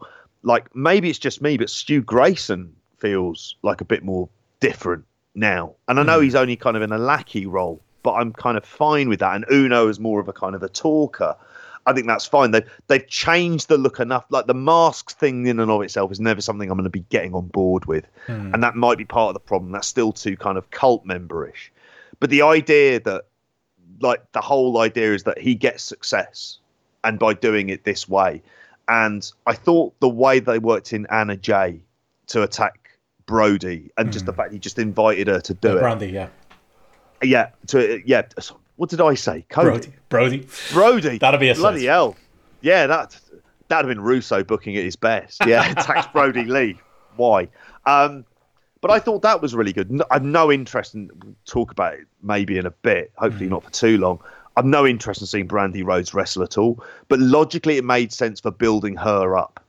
And she is somewhat one of those people, those kind of new talented people. And it's like they found a group of them. But to be honest, I pretty much know who all the members of the Dark Order are and I would have struggled with Evil Uno probably mm. around like so I would have forgotten one of their names. so like at this point you've got several of them. Like the Colt Cabana stuff is still there and around. So there's like there's they've made them interesting. I don't think their main event. I think Brodie Lee, like, and I remember that match he had with Moxley as well, and that was really good and better than I thought it would be. Um, like I say, I, I wonder if it's going to be Brodie Lee, Matt Cardona at um, All Out. That's something that seems like it would make a bit of sense. Yeah, well, Cody's gone. I mean, uh, Yeah. don't know, I don't know how much I want to see Zack Ryder versus, you know, former Wyatt member Luke Harper, but, you know, I suppose packaged in a different way. Maybe. Yeah. Yeah, I don't know. They make you interested in that, though, don't they? Yeah, the way true. that they repackage them, and that's like that's that's good. Yeah, yeah, that's it, and that's it. They've gotten criticism for that, like with the, you know, the fact that pretty every major title win in AEW has been a singles title has been an ex male and again male. So there's a lot of qualifiers on that, but uh, it's always ex WWE people. You know, there is that. Um, but you've got to get your wrestlers from somewhere, haven't you? And yeah, if you give them that different coat of paint, as much as I don't love the Brodie Lee coat of paint, you know, it's worth trying um, and worth, worth doing it in your way. Uh, you mentioned um, Brandi Rhodes there. Yeah, that, that was the other thing on this show. A lot of people complained about this women's tag tournament not making it to TV. I mean, I think the people who complained uh, have got it right in some ways because AEW hasn't done a great job with the women's division. And I know the defenses were in a pandemic and there's only certain people you can get in. But come on, let's all be honest. Kenny and Brandi or whoever was booking it booked it into oblivion before the pandemic. Um, it's a failing of AEW, I think, the, the women's division, to be honest. But this tag tournament, this match I've read was the best match of the tournament. And if this two and a half star final match is the best match of your tournament, then maybe it's, you know, and and you know, unfortunately, you know, some of the women's segments, including a couple of weeks ago, have been death for the ratings. I kind of get why they've just put the final on TV because you do maybe want to try with some rougher diamonds, shall we say, uh, and not put them in the high pressure position of being on TV and save it for the final. Um, but yeah, if this was the best the tournament has to offer, I don't know. I saw people, I saw a couple of people really enjoying this one. Um, I mean, I'll say it was the best Brandi Rhodes match I've seen in a while, but I don't think that really says much. I don't know if that's that's high praise to be honest. Um, I was glad she lost at least. Um, and yeah, Yeah. you know, I suppose Ivelisse and uh, Diamante have got a, a bit of presence about them, so you know maybe you can do some more with them. Uh, but yeah, I, I don't know. It was it was a match really, and yeah, maybe a little bit buried away on the Sat- Saturday Night Dynamite. Yeah. And it justified the decision. And the fact that you've said, and it's one of the things we're going to be talking about in terms of the, the deep dive, um, is looking at the women's division and why it's been that way and some of the kind of problems that they've had with the booking. And because I think of the of the women's segments that I, that I enjoy on the show, like Britt Baker, pretty much most most times she's on, I I enjoy her and like really enjoy the character, but mm, for the most part, it's it's just never been. And we all understand that they haven't got the depth that WWE have, but at the same time, it's hard not to think they should be they should be doing a lot better. And if you're lacking talent, then why are you doing a tag team cup? Like really Eh, to find the talent, maybe you know, you never know who might stand out. Yeah, and and and I suppose for them again, it's it's trial period stuff, isn't it? It's seeing. I mentioned Anna Jay, and I think she's been very.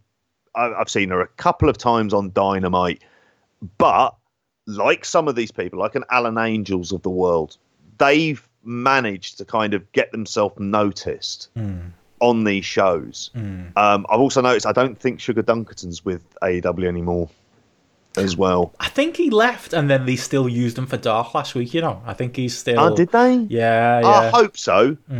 I hope so because, like, you know, you want to see him get get those big breaks. Um, but at the same time, yeah, the the the overall, I mean, the match itself, like you say, it, it's I say it's the best Brandi Rhodes match I've seen. I maybe went two stars. Wow. Like, I really did. Like, I I I, didn't enjoy it. I have enjoyed Ivelisse Velez at points. Um, Diamante, I still kind of for me is more familiar with sort of LAX, the later the the the version with Santana and Ortiz. And I get that there's presence, and I liked how they kind of threw away the roses that were given afterwards to to wave the flags instead. And they had depth, but rather like Arsenal centre halves, depth isn't necessarily the issue; it's quality and what you're doing with that quality as well. And maybe, like if Arsenal, and they haven't signed him yet, signing Gabriel, who I know Everton were interested in as well. Don't know if you read news now during the day when you should be working.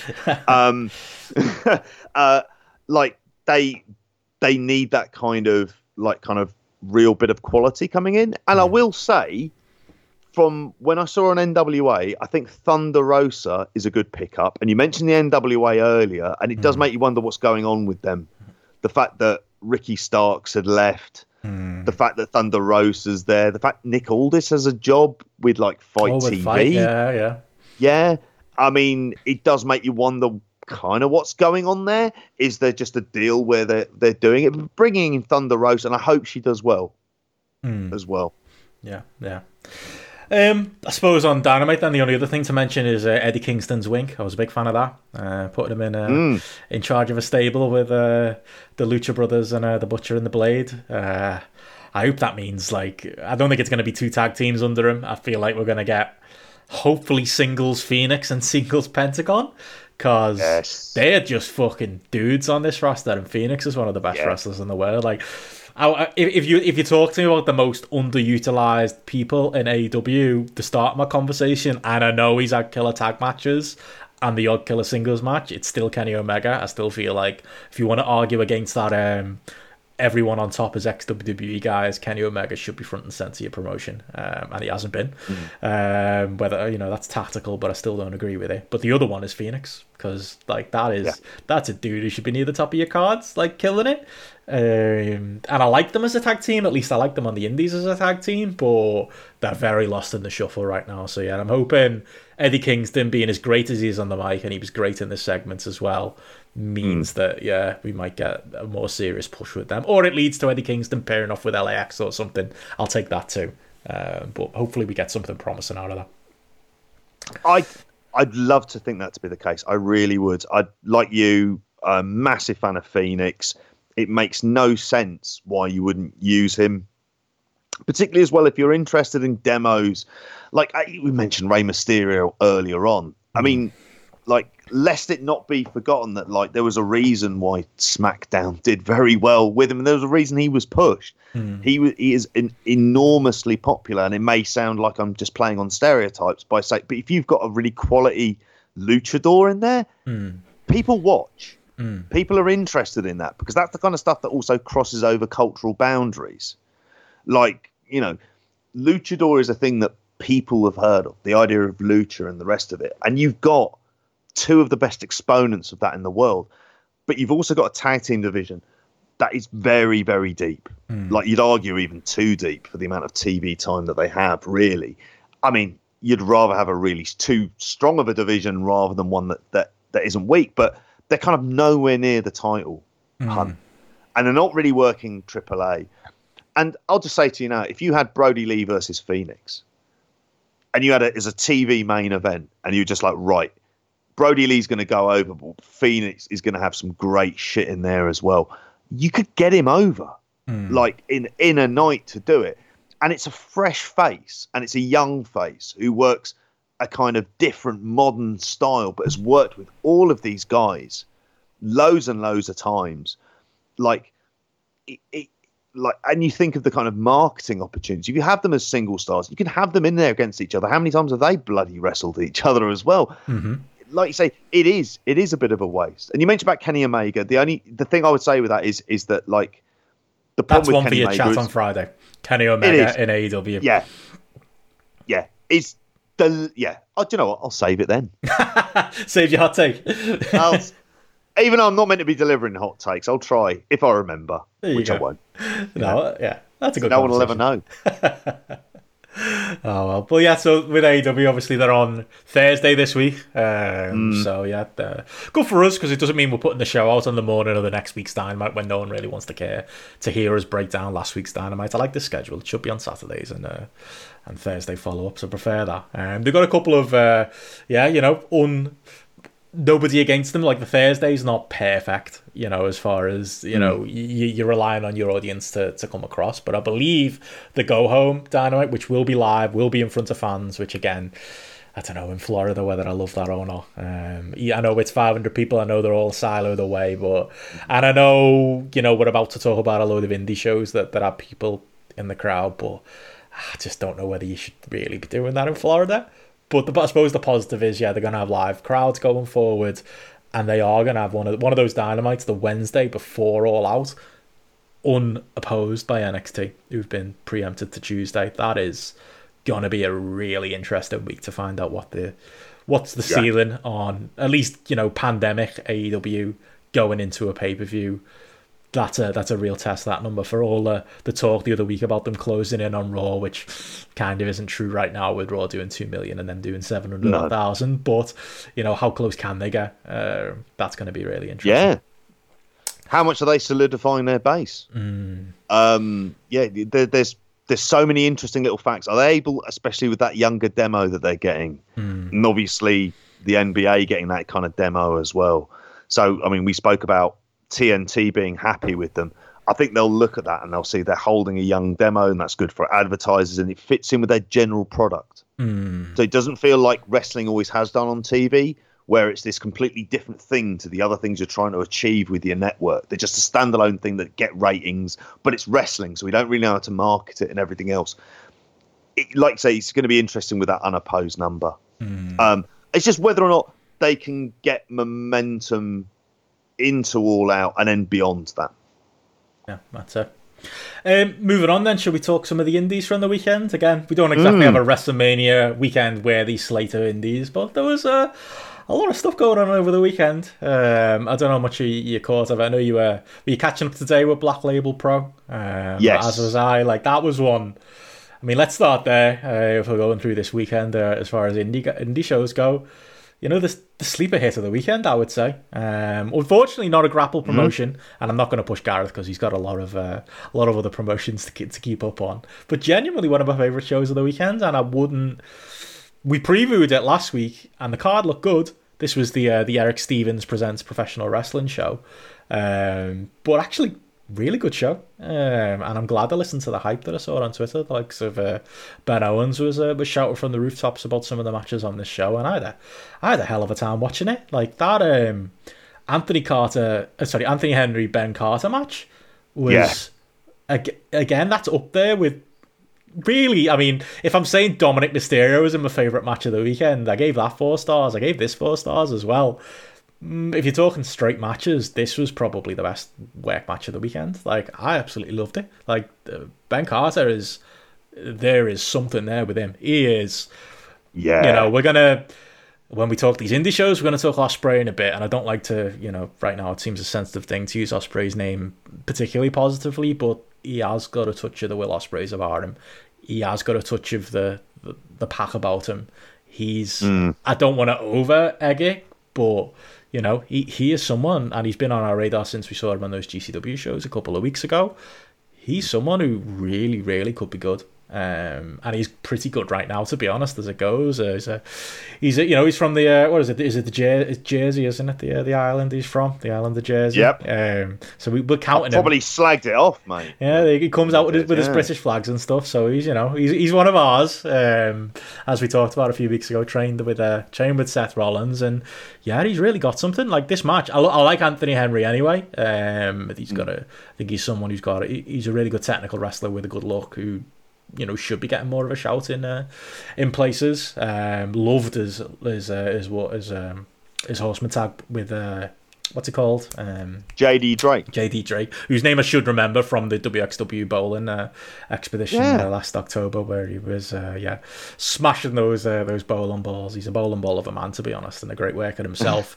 um, but yeah, I love the workhorseman, and I really, really like Anthony Henry. And yeah, this was like, this was this was my kind of match. This was your technical guy working over the leg, and your Ben Carter trying to fly even though his leg is hurt. That's where it felt like a little bit like early Ospreay, to be honest, where he had a lot of these matches early on his career where it was like, but I'm gonna fight through the hurt leg and I'm gonna I'm still gonna hit my moves, but it's gonna hurt me afterwards. Which that psychology I know that doesn't work for everyone, but I, I don't mind it. Um, but I liked it. Yeah, it, it was great. It added a little bit of intensity to it with the the chop battle towards the end of the match. Uh, I thought it was a really good showing from both wrestlers, and yeah, as far as the indie shows go, I think that was my my match of the weekend. Really, I don't think I went higher than that on uh, on any of these matches. I, I'm with you on this one. This one, if I, I give it a rating, give it four stars as well. Um, I think the preconception I probably had is is that he's a very talented but kind of indie style wrestler, and this match really pleasantly kind of took me away from that. And like say about about Anthony Henry, and I agree with everything you said there as well. I just kind of loved the the fact where you know he was just like a kind of nasty heel, and he just dived in there and he was brutal. And you know, I looked at um, Carter and just thought, Jesus, like I was into it. I was into his comebacks. The things he did between the high spots were were good. I hmm. thought, you know, like say he, you know, he's very very young, and and you could argue that kind of element of overselling, but he was never out of place. And you know, Anthony Henry's been around a been around a while, and hmm. like you say, he's a guy who should be given those breaks on a on a higher level. Hmm. Um, but I was completely with this, and I remember like seeing some of the hype around for it. But you watch this and you go, yeah, he's more than just flippy do. He hmm. is much more than that. And he seemed to be getting a bit of a physique on him as well. So you mentioned Yeah, that yeah. comparison, like you could really see that as well at the same time. But yeah, I mean, this show I loved. It's hmm. part of the reason we ended up recording later hmm. tonight. Is is finishing this off, and I'll just say, yeah, it's a two and a half hour watch. Like I thought, there was so much stuff on here that I enjoyed. Commentaries are to- atrocious, but the show's good. do, do you know what I will say? In the pantheon of indie commentators, in US indie commentators, I thought uh, fine. Like I preferred them to the GCW ones. I suppose Sarah from Marty and Sarah was funny at points. I'll give her that. Yeah, they were. Look, they were enthusiastic and they were trying to call moves, but it appears to be an indie commentary style that's done with an element of kind of. I don't know, hipster irony to it, maybe. It's maybe IWA Mid South, isn't it? That's what it is. Everyone's Yeah. trying to be IWA Mid South still. Um, yeah, I don't. know. It didn't detract too much from me though. I did see that a few No. people saying they they watch these types of shows with uh with a podcast on the background or something. Uh, I did suffer through it to be honest, and yeah, it was a lot of fun. The show as a whole, like I I, I imagine you loved uh, the match with uh, what's his name, the bastard Cassidy, uh, the he's like a little ginger teenager, isn't he? He's only wrestled about a year in there with Tom Lawler, and he's a fucking. We're going to talk about a tank man in a little bit, but he's a tank of a man himself. That uh, that bastard uh, Cassidy. I enjoyed that. I thought that was a that was a fun little match. It was it was just a good Oh, show. yeah. There was a run of really good matches on this show. Like there was three or four matches in a row. You know, from the Anthony Henry Henry Ben Carter match, um, through the Alex Shelley Isaiah Velasquez match, then Josh Yeah. Alexander Lee Moriarty match, and then yeah, that Tom Lawler match came straight after it. That was a run of matches. I did enjoy all of those. I enjoyed the main event as well, which you appear to be leaving out, and I don't. You didn't enjoy that as much. Uh, yeah, Eric. the. I mean, Eric Stevens is all right, isn't he? Um, uh, his indie heel act. I'm not going to get into the Twitter kickoff over the weekend because I think it was a storm in a teacup, to be honest. But it was fine. I ignore that. Yeah, yeah. I know you love the tank band though, so I think you'd be more into that than me. I love a Hoss, mm. and by God, he is pure prime Indiana beef. That lad, isn't he? He mm. really is an absolute unit. Um, yeah, I I agree with you. There was there was just like this run of matches mm. um, of people I've kind of heard about. I, I think I mentioned Isaias Velasquez before. Mm. He had a match. I want to say it was Trey Lamar, and I think you know, he was good. Like just the, the it's kind of a shame the ref blew the finish in that one though. That kind of yeah. killed it a little bit for me. You could, it was clearly like a. I think Shelley was supposed to stay down for the pin, and the ref kind of stopped counting, and then they had to awkwardly go from the shell shock into like another roll up. Uh, yeah. yeah, that wasn't great. It was a good match though.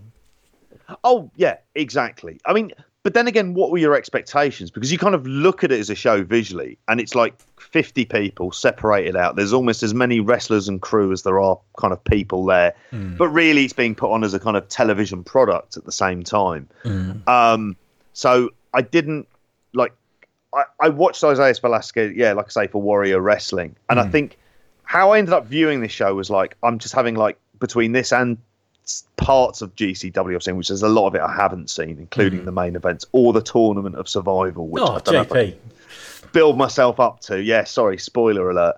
Um, I I'm intrigued in seeing it because it just gives you a kind of general overview for mm. me as someone who's dipping in and out of of US indies of just where they are and what kind of talent is out there. Mm. But there's and on this card, generally, there's nothing. Was there anything on this card that was bad? No. I mean, Not may, at all. maybe Warhorse, but you know, even that was fine. I I would go along with. I don't get Warhorse. Mm. Rather than him being bad, it's just like I don't get him. Yeah, yeah, and it's just me. not for. It's not for me, and I'm kind of fine with that. Mm. Um, although I did say that the bloke he was up against, the a very good professional wrestler, mm. was his name. Did you notice what I loved what they did with his entrance music? Oh yeah, yeah, yeah. That was I, I was pissing myself laughing when I saw that when you could just hear fighters. the best, the yeah. best. Yeah.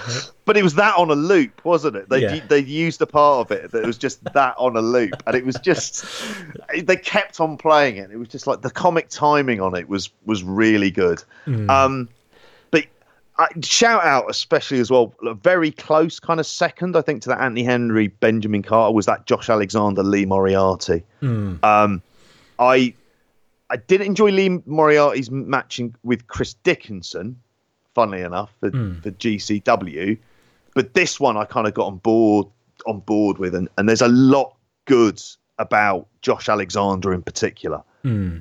and it makes me wonder if the stuff with Ethan Page possibly leaving Impact at the end of the year. Whether or not. Oh, was that the story? I didn't know that. apparently so. Like there's there's, there's rumors of of AEW, which makes you kind of wonder. He's a Cody yeah, type of wrestler. He's the type of indie guy that Cody will see and go, "Yeah, that's a guy," because he can talk yeah. and he's got a good look. Yep, yep, he's got a hell of a look. I saw a couple of his vlogs, which were like, "Fucking hell!" Yeah, rice cakes and pe- rice cakes and peanut butter, mate. Bit of that. Bought some decent peanut butter and some rice cakes. I was like, yeah, this is all right. It's not crisps, no, but at my age, and you're you're trying to like kind of keep yourself in in decent shape. It's like that's what you're resorting to: multi-grain rice cakes and fucking peanut butter. Is there a particular Christ. type of peanut butter, like crunchy or? Asda's own I'm, brand or Morrison's? Where were you going with this? No, I mean I bought one of those. I think because it was reduced from three pounds to two pounds. One of those kind of all natural earth kind of one, earth organic peanut okay, butter. Yeah. The ones where like if you leave it too long, it all kinds of separates because there's no bullshit in it. Those type of ones, like oh yeah, ones. yeah. okay, yeah. Well, I've made in, I've made inroads, which probably makes a mockery of my walking 13 kilometers a day nonsense. But there you go. Um, Peanut butter yeah, and rice cakes, anyway. That's that's the thing to take from this podcast, everyone. Exactly. But to go on to Ethan Page, if like Josh Alexander is apparently contracted for a bit longer, he wouldn't be bad someone to go with as a fresh kind of like person near the top of the card. Mm. he's better than Eddie Edwards, Mm. I'd think. And in this match as well, I kind of saw more of Lee Moriarty than what I thought. He's still a bit too flashy for me in places, and I was much preferring the kind of much more kind of hard nosed work of Alexander. I like the fact he couldn't use either of his arms by the end as well. I mean, I thought I thought that stuff was was quite good. Hmm. Yeah, I enjoyed that too. I gave that three and a half on Grappl. Mm. Um, well, not on Grappl, in fact, on not Grappl. Uh, just in my notes. Uh, sorry, Gareth. um, what, what did I get? I gave uh, Velasquez Shelley three point two five, just because the, they kind of blew the finish. Um, Yeah. I, to be, I'll be honest. I really, I only gave it three, but I really, like I said, I really enjoyed the Tom Lawler match just as a laugh. Really, anytime Tom Oh, Lawler yeah. comes out in jean shorts, you've got me. Um, what actually In got, shape as well, isn't he? Oh Fucking my ripped. god, yeah, he looks, he does, he looks Ooh. like a, he, he's got to look that lad. Um, yeah, he's, Yeah. he's, he's. I I just want to see more of him um, in 2021. To be honest, I want to see him in bigger places uh, than MLW. Um, but I, I'm not sure if we will. Um, but yeah, I really I enjoyed don't that. know. New Japan, you kind of always He's got those like, inroads. I think he, he's been impressing uh, Shibata, hasn't he, on the uh, on the New Japan USA card. So maybe that'll be his inroad to that. Um, you know, ex UFC name. Fucking get Minoru Suzuki to have a word. He fucking he'll love him. Uh, that's that's that's an obvious one, isn't it? Uh, yeah, I do love him. He's he's entertaining no matter what. No matter whenever I've, I've never Also- watched Tom Lawler and not enjoyed it. Like that is Yeah. that's a good standard for a wrestler. And we saw him working in um in Blackpool in front of about hundred people, Mm, and he was fucking awesome. mm, Like, and he was working a kind of you know not really a stiff style, but uh him and Jeff Cobb. Mm. And at the time, he was MLW champion, and Jeff Cobb was the Ring of Honor TV champion. And you thought this is weird that we're watching this with some guy in a massive Shane McMahon. Um, Shane what was it Shane McMahon um, uh, like baseball jersey or something right, like yeah. that was in the crowd. those those things always stick out. That's the biggest. What a what a the- weekend that was! The. PCW Blackpool show. Oh my god! I've just. Do you know what was played as well? Uh, I don't know whose music it was. Somebody came out to Zombie, Mm. and I'm, yeah, I'm try, trying to think of who came out to Zombie. Was it you? During- that's your favourite song. It's not my fucking favourite song. I can tell you that much. Really isn't. Um, yeah. God, Where sorry, we go? Where am I going? Black Label Pro. you know, you know what? Black actually, Label Pro. You, you know what was good? Uh, like under, Mm. I haven't really seen much talk of the opener, the Dominic Garrini and Kevin Ku against Alex Zayne Blake Christian. Yeah. Like I love Alex Zayne Blake Christian. Well, more Alex Zayne than anything, but I do like Blake Christian as well. Garrini and, and Ku, like I, uh, I knew Garrini obviously from seeing him on Evolve shows, but as a team, first time I saw them was at you know speaking of uh, Tag Festival, was it Tag Festival for WXW last year, where basically they already had Dominic Garrini in for ambitions and they'd lost half their tag teams because it was the Cursed Tag Festival, and Kevin Ku just happened to be around because he was doing shows uh, in Europe, so they brought him in.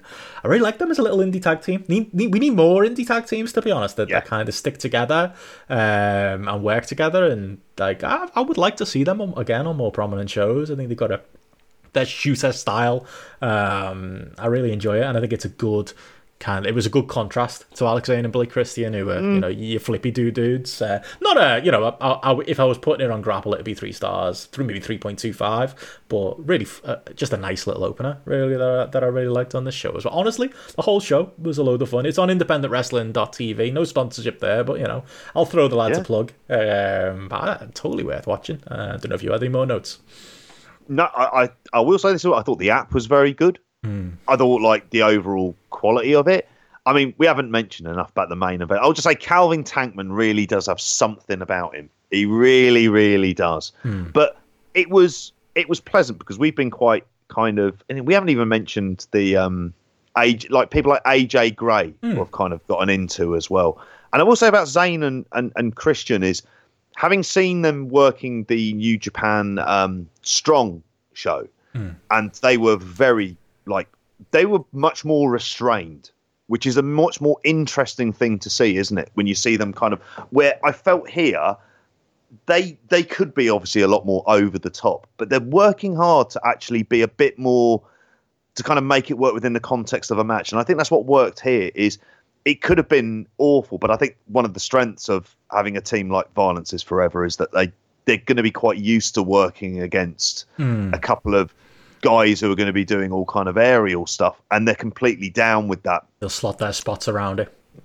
They will do. I mean, Alex Zayne already is looking like the someone who's kind of been primed for stardom. And mm. again, I'll say it's it's interesting. Like very quickly, like sort of New Japan in particular, think you can tell they can think very highly. In another world, you'd be the kind of person you bring over for a soup for your best of the Super Juniors, not with any expectation of getting many results, but would really make an impression. Mm, Totally.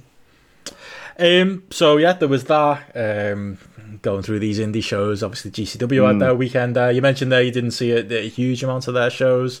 You didn't see any No. of the uh, the tournament of death. Then JP, I, th- I thought that'd be right up your street. Uh, Oh no! I won't keep you I too long with didn't. it. Then I mean, I, to be honest.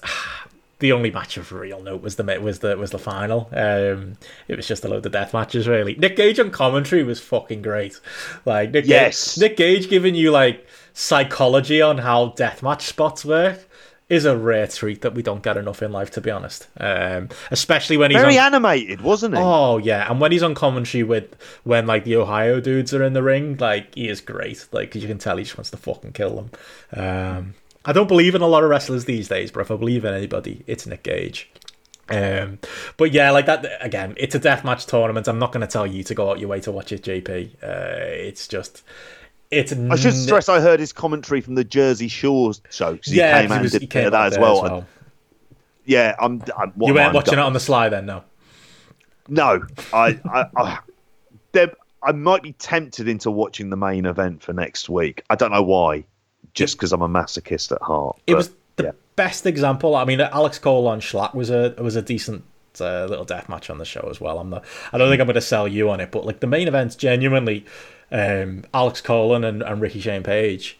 I, again, I don't think Ricky Shane Page is a good wrestler. I know I gave one of his matches four and a half stars earlier in the year, and I got caught hell for it from you and Joe. And realistically, it was probably more a four, four point two five star match. Maybe I was just Yeah. troll, trolling Joe. I just really enjoyed it, to be honest. At the time, I, I don't care. Um, I, out of stubbornness, I'm, I don't think I'll ever change that rating. Uh, it was certainly not a The 0. heart likes what the heart likes. mate. Yeah, it certainly wasn't a 0.25 match, I will say. But like, this was a second match that he was in that I really enjoyed again. Like Ricky Shane Page is the the heel. Uh, because GCW get grief for being, you know, like IWA Mid South in the past and the other indies, they're not. They're not really telling stories. They're just throwing shit out and whatever works, works. You'll get a, a rando comedy match with Joey Janela wrestling a doll, and you'll get a great flippy match with Alex Zayne, and you'll get, you know, ACH in a bit of a low key indie dream match, and you you just get shit thrown at a wall, at a wall, really, with GCW. But, you know, obviously the death matches are their bread and butter. But this RSP story, it has like it's really centered the promotion, and yeah, whether you you know you rate him or not, and I must stress I don't. Like he's really good in the role. He is like so maybe I do rate him, but he's really good. Yeah. he's really good as like he just sticks to the bit as the fucking hated outsider heel that doesn't want any of your cheers. And even though he's working deathmatch style, he's working that style as a heel as well. Like it's effective.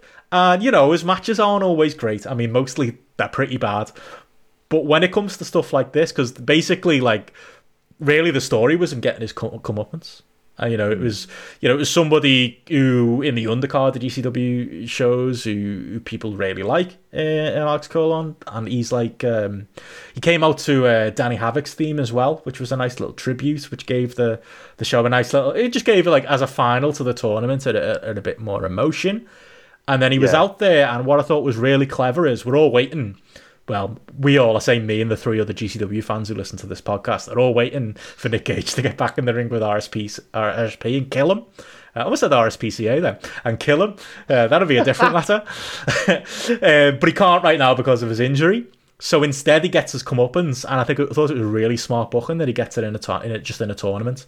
You know, he doesn't have to drop. He doesn't drop the belt, but basically he went in there and he just got battered and he got like there was th- these really great just casual um like light tube shots from Alex Colon. He basically used every single light tube that was in the building and just battered RSP with it, hit a Spanish plat fly. I think that was that was the finish at the end of the match as well, and just went okay. right through him and murdered him. And it was like cathartic watching this shitbag heel in a nice emotional moment with you know someone coming out and playing tribute to the to their friend, um, you know, for the match and a nice emotional like final. Um, and it was great. It was great to get to see. And RSP lost nothing from it because he's going to come back. He's going to get his heat back anyway, and we're going to get you know the Nick Gage match at some point down the road. But like as far as I know you didn't love the uh, the RSP Gage match either, so you're probably not going to love this either. But I, I, genuinely thought there was a bit of a story to it, and I genuinely thought it was a a fun match that kind of yeah topped mm. off a, a show easy to watch for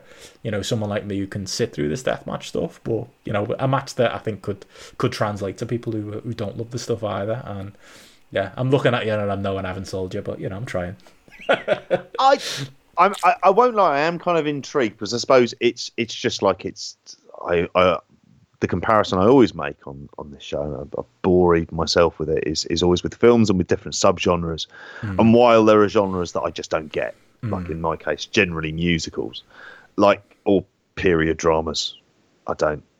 Posh people in love with someone who's slightly less posh, and mm. they can they can't get married, so they'll just stare miserably at each other, and then one of them will die in another loveless marriage. I was like, I don't want to see this. Well, it's like, you know, it's just a waste. Anyway, I digress. Yeah, period dramas to death matches.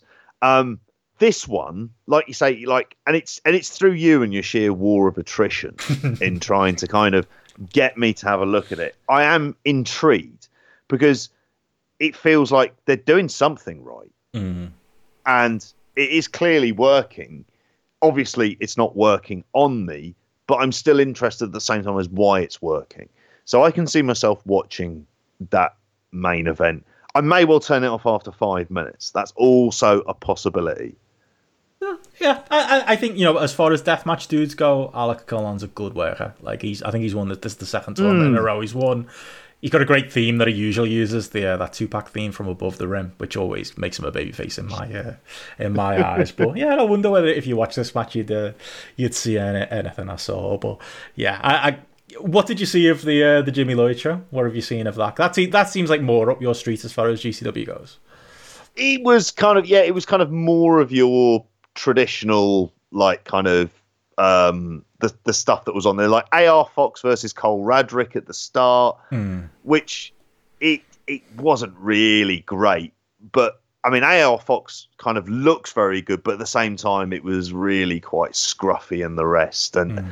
and he just looked like a kind of different level. It's kind of Cole Radrick, who's mm. like kind of clearly one of their guys, but that's what he's there for. The Chris Dickinson Lee Moriarty match, which I don't know, it it it just didn't feel like I just didn't connect with it at okay. all, and I don't know why that is. And maybe because I like Chris Dickinson, but I don't always like him. If that mm. makes sense, there's still times where I see him where I'm perhaps not as interested, and is that the booking maybe? Because he is kind of just he goes out there and he has matches and then he cuts a little impassioned indie promo afterwards and then he goes home. Yeah, yeah, there is. I'm unfortunately, I don't know why. It's just like I don't want to say indie Karrion Kross. That's an awful thing to say. But there are these kind of. He's better than Karrion Kross. but there's a kind of like it's an extension on the same thing, is it not? like basically, just without that, that fucking um, egg timer bollocks. anyway, again, I don't. Yeah, so that what I don't know why. Maybe other people really liked it, but it's just not something that really connected with me. I did enjoy Blake Everett, Andrew, uh, um, Blake Christian versus Andrew Everett. I did too. Yeah. Yeah, and I, I, I thought that was that was really good fun. Mm. Um, particularly like the kind of seven foot stuff on there. Um, I like Blake Christian mm. as well. We mentioned him before with, with Alex Zayne, and sometimes I think, I suppose because Alex Zayne's got that kind of better look, it's easy to kind of focus on him. But really, like like Blake Christian, I'll say as well, in that New Japan Strong show was was good. And here, this was like bloody good fun and what you'd want from a traditional GCW show. Mm. Then I then it came on to the death match with the AJ Gray one, and I basically didn't start watching it, but I did listen to some of Nick Gage on commentary. Really animated, wasn't he? Like really surprisingly animated. yeah, he's not a, he's not, you know, he's just a, a, regular. He's like it's like Scott Steiner. Remember when he used to do commentary for TNA sometimes, mm. and he just completely dropped the Scott Steiner voice and was just a regular dude. Uh, it's all the way. I reckon Nick Gage is just a nice man. Uh, uh, yeah, I can see why you turned up at that point. Um, so you didn't you didn't see the main event then? You didn't see Joey Janela no. and Alex Zayne? It was messy. It was uh, it was all right. It, I gave it. I, I gave it three point two five. I don't think the show is on Grappl yet. Obviously, Gareth's uh, sunning up in Portugal, so I'll, I'll wait for him to come back to throw my star ratings in. Um, that's the thing about GCW shows, though. Like as much as I enjoy them, do I ever really go above four stars? I don't, to be honest. Uh, no. And it's rare I get near four. Uh, a lot of the time, like this was, you know, it was. Sl- sloppy in not a not in a bad way. I don't know how to put it, but mm. it was it's Joey Janela. You know, it's it's GCW style Joey Janela going out there and trying to kill himself and kill his opponents and use a ladder along the way um, and do silly dives into the crowd. There was a great spot where um, Alex Zayne did a, a, suicide dive to the outside, and you know, like the um, the Benoit Jericho spot with the chair where um, I think it's Jericho, isn't it? Swings the chair at Benoit's head as he goes mm. through hmm. the suicide dive. He did that, but with a flip with a tope con hilo. So he hit the back of um, Alex Zayne, and Alex Zayne hit the like the timing in something like that is just oh. unreal. Um, and that's what Alex Zayne offers you in, in a match like this. Um, but yeah, you know, a lot of stuff built around the ladder, a lot of stuff in the crowd that you know wasn't particularly cohesive, to be honest, as a match, but you know, fun. Um, uh, and that yeah, that's GCW for you. Really, it was just a, it was a fun, if not sloppy match, um, where you know Zayne got to look good, um, Janela you know gets to go over, and everyone goes home happy. Um, yeah, uh, so I don't know. I, I, to be honest, are the two main events of the weekend for GCW? If I was going to push you to watch one, it might actually be that death match because uh, I feel like it okay. have more of a story to it, as, as much as a, a death match can have a story. Um, but still, you know, it was fine. It was fun, and yeah, I quite like GCW being on these uh, on these big weekends. It's just a nice little thing to you know. While I'm moaning about there being too much to watch, uh, mm. even when it's you know, it's like I say, it's it's it's always gonna be three stars or so, and it's always gonna be an easy watch these GCW shows. Mm. So I am kind of glad that they uh, they they pair down quite well with uh, these big WB weekenders. You know what you're going in for mm. when you're getting them as well and they fill a void mm. and they provide something different mm. from what others are doing and in a sense like that's good and it doesn't always need to be aimed at us but it's kind of good for the industry if that makes any sense it's kind of good for independent wrestling there's already people that are coming out of this that are getting noticed mm. um, you know people you got much larger companies who are paying attention to them. they're doing stuff right as well mm. and like you say they're they're kind of the one thing that they excel at in the US compared to like anybody else I do mention like the US in particular is that in Nick Gage and Ricky Shane Page not likely to have them two signed away no anytime soon so that gives them a formal basis but they've given you at least a reason to care about them mm. yeah and, and that's and if dudes get taken away they're gonna find the, the next Ben Carter or yeah. someone like that and bring them in. That's what they know what they are in the grand scheme of things, and yeah, yeah, it's always enjoyable. If I could give one very quick shout before we move on to yeah, the yeah. final thing, just that ring announcer from Black Label Pro. I don't oh. know why it is. Is it Jay Rose? Is that his name? Yeah, he's he's great. He was on the he wasn't on the GCW shows, was he? He was on the last lot of GCW no. shows. Obviously, because he's off doing Black Label Pro, but like I, I really like. I love the way he um, gets into he's all dancing. the entrance themes and stuff. Like, and he's rapping along and singing along. He's he's a lot of fun. Like, he got some grief on Twitter from um, another ring announcer like uh, a couple of weeks ago, which I thought was kind of it was that. Uh, but but like he's he's very good. Like I enjoy him in, in the role. Yeah, he always adds something to a show for me.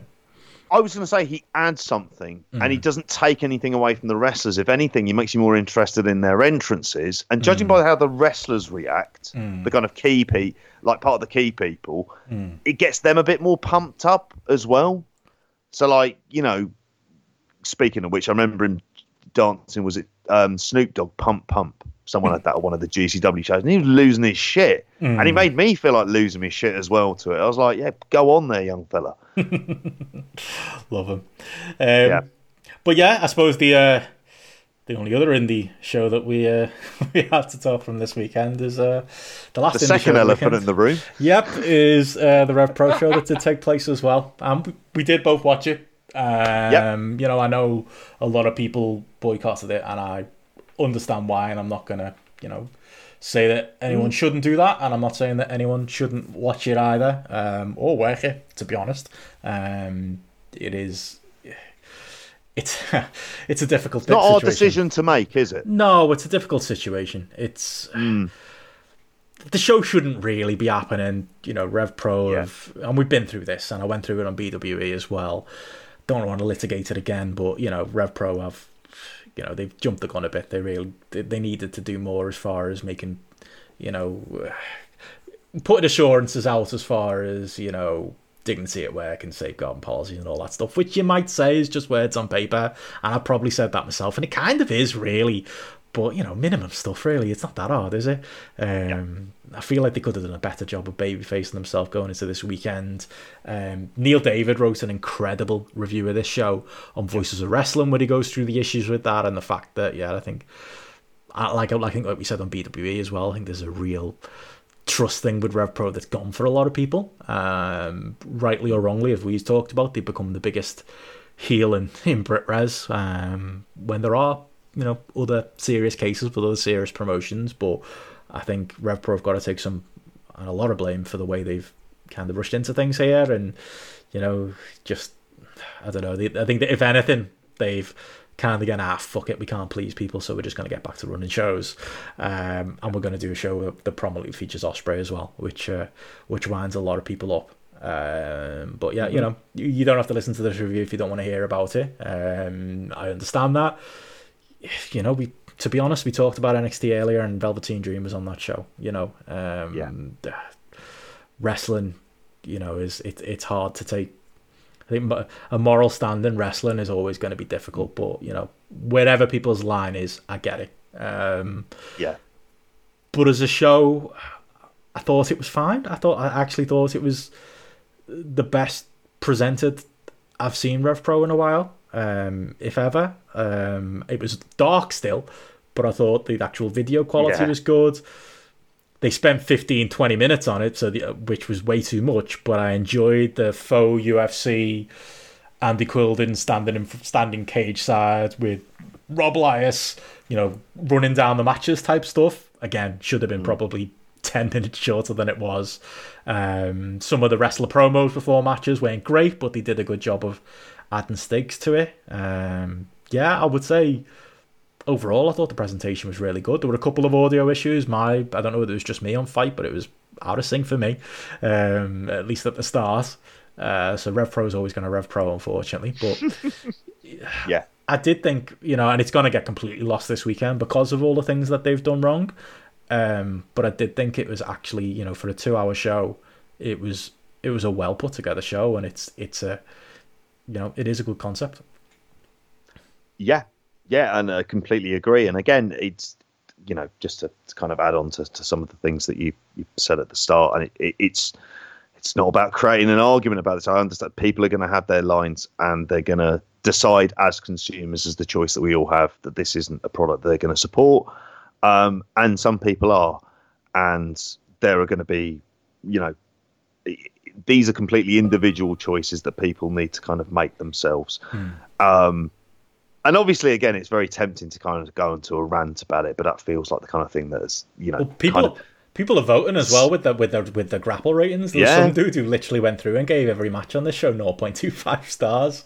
Um, yeah. Did, did he watch NXT though? Uh, I think he did, and SummerSlam. But anyway, uh, uh, yeah, people, people are vote, people are mm. people are expressing themselves. I'm, I'm, I'm, not sure Gareth will love that, but people are expressing themselves with the show uh, as they see fit. Yep, they are, and again, it's well, it's free will, isn't mm. it? And it's what you as the consumer do. Mm. And we all might kind of make these choices. And it, it comes on to a point uh, uh, Jamesy sort of said to us recently, which is like about the ethical and moral consumption of wrestling. Mm. And post speaking out, is that something that you're you're kind of switching off? You know, and these are kind of decisions that are kind of made a lot of the time. So if you might think, for example, um, believe it or not, someone who loves American politics, I've never watched House of Cards Um, there is that idea now people won't go back and watch it because of because of Kevin Spacey, and they're the kind of That's a hard thing to do with film and TV, though. I mean, it God. is, If you think wrestling and it bad, is, yeah. And then when we get into wrestling for that as well, I mean, Or I football. Chase Owen. Yep, yep. There are oof, who scored the the the, the story of the winning goal scorer in the Champions League final. yeah, in and of it, yeah, in and of itself. Um, so it's complex and messy, and the answers aren't really binary, good and bad. Here, it become it's it's it's a messy kind of strange set of affairs. And like you mentioned earlier, I would say to everyone read the article by Neil David, a kind of nailing the context that this show is happening in, and why that context is actually what a lot of us have a problem with and what people have a, a problem with. Um, but what? But I've, I've, it's like it's crossed over as well. I didn't really. We're we're probably not going to give it the full review. This I'm going to review this on BWE as well. But like, it crosses over into like I have seen. You know, okay, there's some bias here because you know Steph Chase is a frequent guest on this show, and she was on the show as an interviewer, um, and she felt comfortable doing that. And I'm not going to question her decision. You know, Aaliyah James is someone, as I mentioned last week, is somebody who you know was, was a victim um, in the speaking out movement. I don't. We don't need to go into that case, but she's felt, you know, comfortable working this show, and you know, needs to work. And I know people don't like hearing that, but that you know that is her decision to make, and the other women on the show, it's their decision to make whether they class what Ospreay has done with the same severity as some of the other even more serious cases. I didn't mm. like when it crossed over into that. Like I think I Yes, think, I think Dan Moloney created the rob for his own back by being so so vocal with speaking out, and then to some people, you know, it's a betrayal. He's worked the show with Will Ospreay, but I don't know. These are grown ups who. It's They like it's like the Andy, and it's the Andy. Quildan thing, mate. It, it's Yeah. I, I don't Yeah. I can't say this enough. Like if it was me, I wouldn't do it. I wouldn't put Ospreay on the show. But I can't say it's completely insane for someone to look at the information in front of them and go, "I'm comfortable putting Will Ospreay on the show." I don't, Yeah. you know, I'm looking at this and saying there isn't enough new information for me to to take that. And I know you Mm. disagree with that personally, like I do. You think, you know, you've said before, haven't you? They, they should strip him of the belt. But I don't think it's an insane decision for them not to do it either. Um, I I thought of that because I kind of viewed the title belt as a captaincy in say football, yeah, and that as as the figurehead of the promotion, you're kind of the captain. yeah. and do you lose that? It's not to say you can never can't get it back, but there's an element where you've kind of broken like rules or a code of conduct, and obviously this is a lot more. You know, this is tied up with things that are a lot more serious than that. But that's kind of how I viewed it. It's not that there isn't any kind of redemptive process, but it, and it's kind of mainly a. it- It's a as much as anything. That's how I always kind of views uh, viewed it. Sometimes, like you know, you've you've mentioned it before about about you know some wrestlers working this show getting people DMing them and stuff like that, which is absolutely sc- scummy. People proudly putting on Twitter that they DM'd a, a victim to give them one four for working this show. I mean, Yeah. And it- I know, I know, and you lose hope at that time, and you lose faith because all of the energy is completely misdirected. Yeah. in my opinion, like, and that's the politest way of putting it. That's just, just downright fucking horrible. Mm. Like, really is. When is that ever a good idea? And I suppose this is the point: is is those wrestlers have to kind of live this, mm. and for a great deal of us, we don't, in the sense that we are fans, and we will have a life, but they're kind of their lives are wrapped up in this as well. And so the decisions that people are going to make in regards to their careers and what they do work wise, they're not always going to have nice, clean cut answers for it. But I'm the kind of person who I don't, I don't, I don't think there are a lot of nice, clean cut answers for things at times. Hmm. I think life's incredibly fucking muddy and messy and horrible, and there are various things like this. But it's easy to be someone telling someone else you shouldn't compromise on this and this and this when you yourself don't actually have stakes invested in this. That's an incredibly easy thing to do. And I think that's something to be wary of. And I'll always bring it back to like I know it's it's, it's it's not the point. And I don't mean to deflect away from the things about RevPro because, like you, I agree. Like it's the idea of these shows existing that that that really is kind of the crux of the problem. But like I saw an NXT UK thing. Um, oh yeah, that's coming come, back. How did we not cover and that in the first hour, yeah, big news. That like, yeah, exactly. Yeah, massive news. Um, like, and again, I know I've said this before. There are so many questions about that and questions about what's happening with people who weren't and were not focused in that promo video back as well. And and at times it feels like like these are the kind of bigger things that we're kind of forgetting. We got a fresh a set of new allegations this weekend, JP. Like, yeah, you know, uh, th- that is, yeah. I mean, that's, and I, I, didn't really get any focus either. Like, this is, mm. um, you know, I just feel like that is the stuff. I don't. I, I don't know. I, I I'm not gonna quantify where people's anger anger should be no. and where it shouldn't be. I, I think yeah, I think you're you're onto a, a bit of a loser there. But like I say, Jessica mm-hmm. Jessica Hyde this week, you know, this weekend, who's a photographer in the northwest, made a slew of allegations against a whole host of names um, in wrestling. Um, believable allegations, especially you know considering uh, my knowledge of the northwest wrestling scene. Um, yeah, I don't know. It, it's hard, isn't it? Where where do, where do you direct your energy? Um, yeah. Who are we to say? Um, exactly. What What did you think of it as a show? As a show, I thought it was fine. I think there's some interesting kind of booking things that I think are going on. Hmm. I think there's like a very clear kind of new set of wrestlers that they're really going far behind. And I wouldn't be surprised if by the end of these tapings we end up with a very kind of different set of champions across the board. Um, by what happens, um, what happens on here. But there are like a lot of it was quite messy and quite scruffy. Mm. Um, and I still haven't seen. Actually, I must confess, I haven't seen the opener. Oh, and the it's really good. You know? Robbie X and Connor Mills, like they're the really yeah. good, but I really enjoyed that. Um, that was probably my. Uh, we really like Robbie X on this show, don't we? He's great, Robbie X. He's he's yeah. he's your perfect dude for matches like this, where you know he is he, he's your, he's in there against the Connor Mills. He's going to bring anyone up to his level who's not at his level, um, and he's dependable. He's going to go out there for you, and he's going to have a match that you know it's not going to be a five star match, but it's it's going to be at least a three star match. I went 3.25 on it. Um, mm. And it had to pace this thing as well as an opener that, that really worked for me. Um, yeah, and, and that's in an empty arena as well. To be honest, that is that is one positive mm. of the show. I thought I did think they did a good job of giving the empty arena atmosphere, and I think the loud commentary kind of been pumped in, which I think was done in post because Andy Q was uh, transporting himself into that ring, that ring quite uh, quite quickly back and yeah. forth, wasn't he? Um, but you know that and having the two of them having seconds on the outside, as most of the people on the show did, apart from the contenders, like mm. added to the atmosphere as well. That, was a good way to start the show, really, and give it.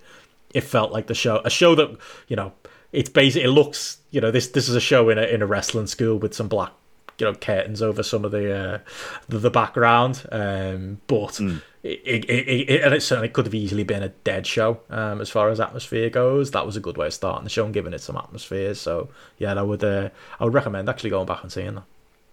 Okay, I would. So I joined in from sort of Newman Moloney, mm. which is quite an odd things happen. Like Newman's only seventeen, but and we saw him do that Wrestle Talk Wrestle Talk free uh, no fans show, mm. and then he seems to in that time got quite jacked and quite built up. And you mentioned earlier on about um, uh, Ben Carter having a touch of the Ospreays mm. as well in terms of the wrestling skull. It was something here that they were clearly going through with mirroring of having Ospreay seconding him as well. Mm. Um, but like, and Newman's got real talent on there. It looks like Moloney's kind of shed a good bit of weight mm. as well. Like he's not. They were like kind of similar sized, and it was scruffy, but at the same time it was it was fun and it was lively and kind of never got very it never got dull and so i, I kind of i think i would would about three stars on that one yeah i went through on that as well i thought that was fine um yeah there was like you mentioned about the kind of overall I found with the, the the women's matches were interesting in particular. Like, are you not good? I mean, I gave them both No. two stars. Like, no, I think I was slight. I might have been slightly high. I might have been like two and a half on both. I thought I thought the second. I thought I thought the main event just went went too long. yeah, Giselle Shaw, Uh, Jamie Hayter, and it was past the two-hour mark at that point. That was this show should be under two hours. I know it didn't go much over, so it's not the end of the world. But yeah, I was No. kind of looking at my watch a little bit at that point. I think GCW was about to start as well. Yeah, yeah. Um, were you there for Giselle Shaw, Tessa Blanchard Yes, when she that as well? I mean, which I know. I mean, Tessa Blanchard. There's there's lots of issues there, but in terms of in ring, she is eh, very very good, and they had a they had a hell of a match together. So you know she can be kind of risen to that kind of level. I just found it interesting from a storyline focus that it kind of took up as much of the show as anything else. So it's very clear about building a Leah James as someone they're going with and having her have the shock win. And, you know, she's very young. So she's only kind of learning and developing. But there's presence there. There's that kind of underdog charisma there. There's stuff there that I get the appeal.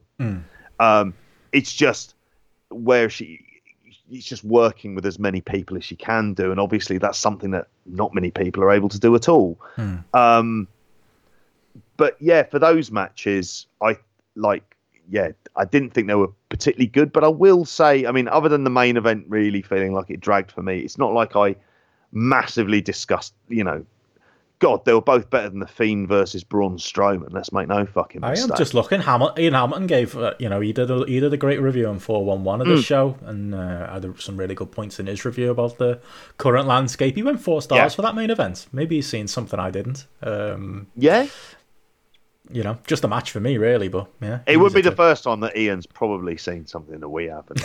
In, That in is true. to him, yeah, he he's really he's excellent like that.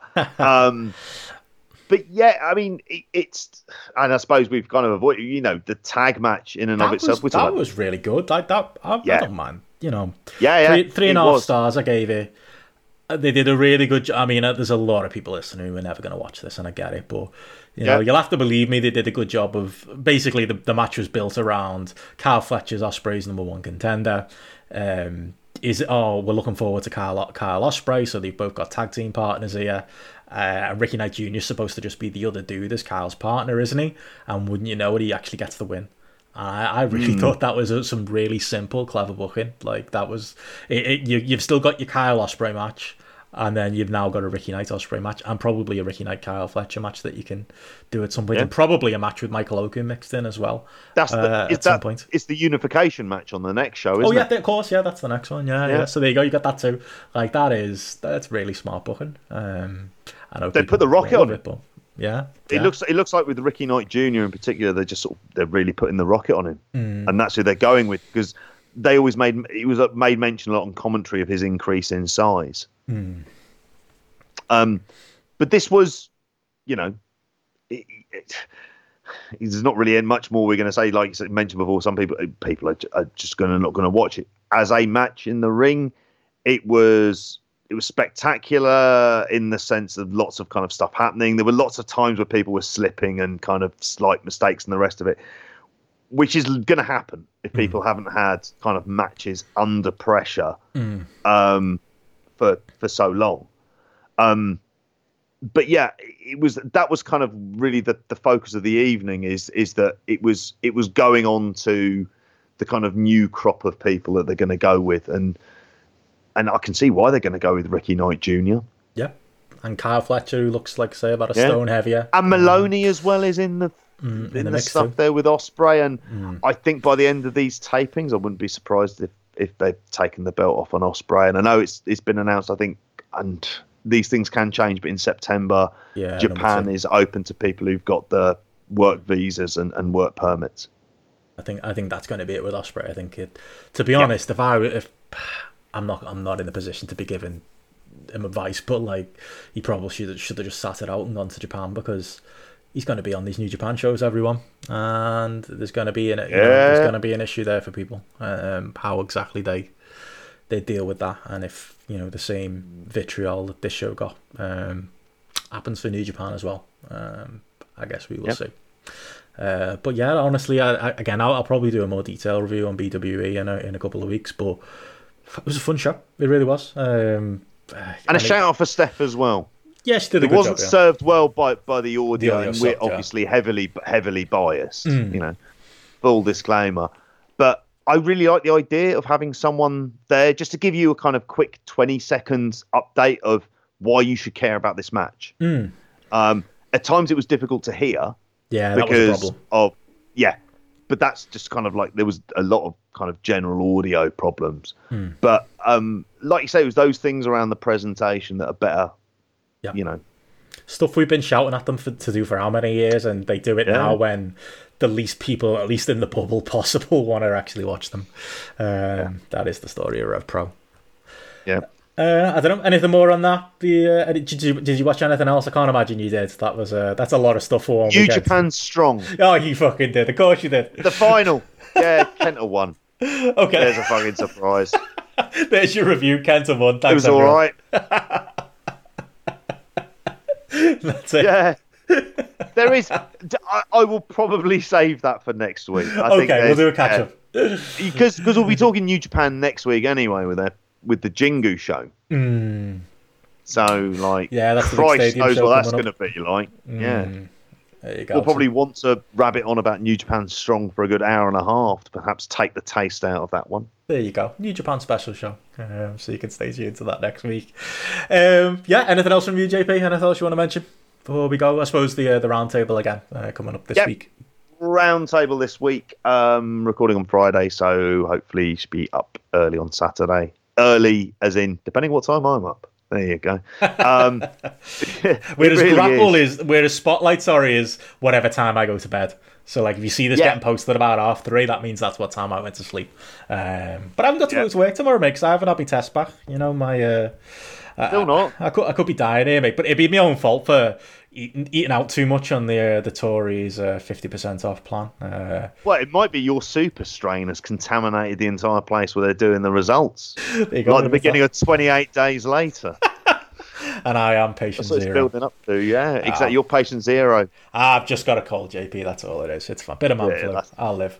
Uh, Uh, Other than that, I'm also recording because I'm busy bee um, with uh, Davey Portman and, and Braden Harrington um, for up next and their best of Mm-hmm. Series and a best of T and a best of uh, the TNA X division, and I stress TNA in that.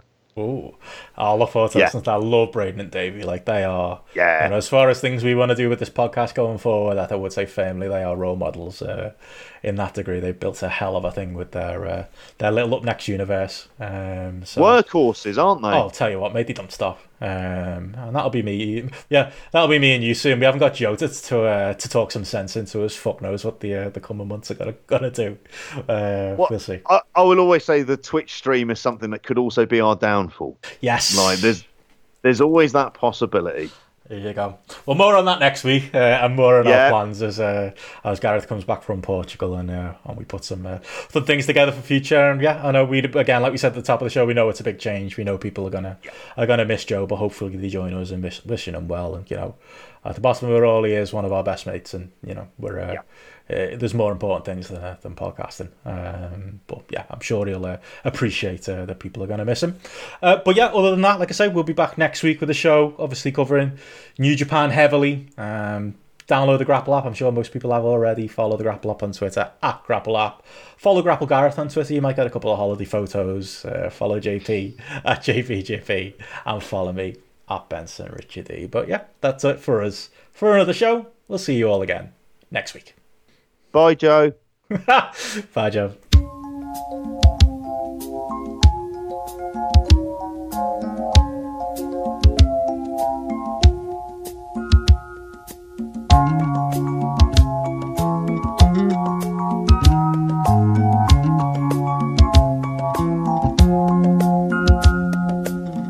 I see the crystal raindrops fall, and the beauty of it all is when the sun comes shining through. To make those rainbows in my mind when I think of you sometime, and I want to spend some time with you. Just the two of us. We can make it if we try.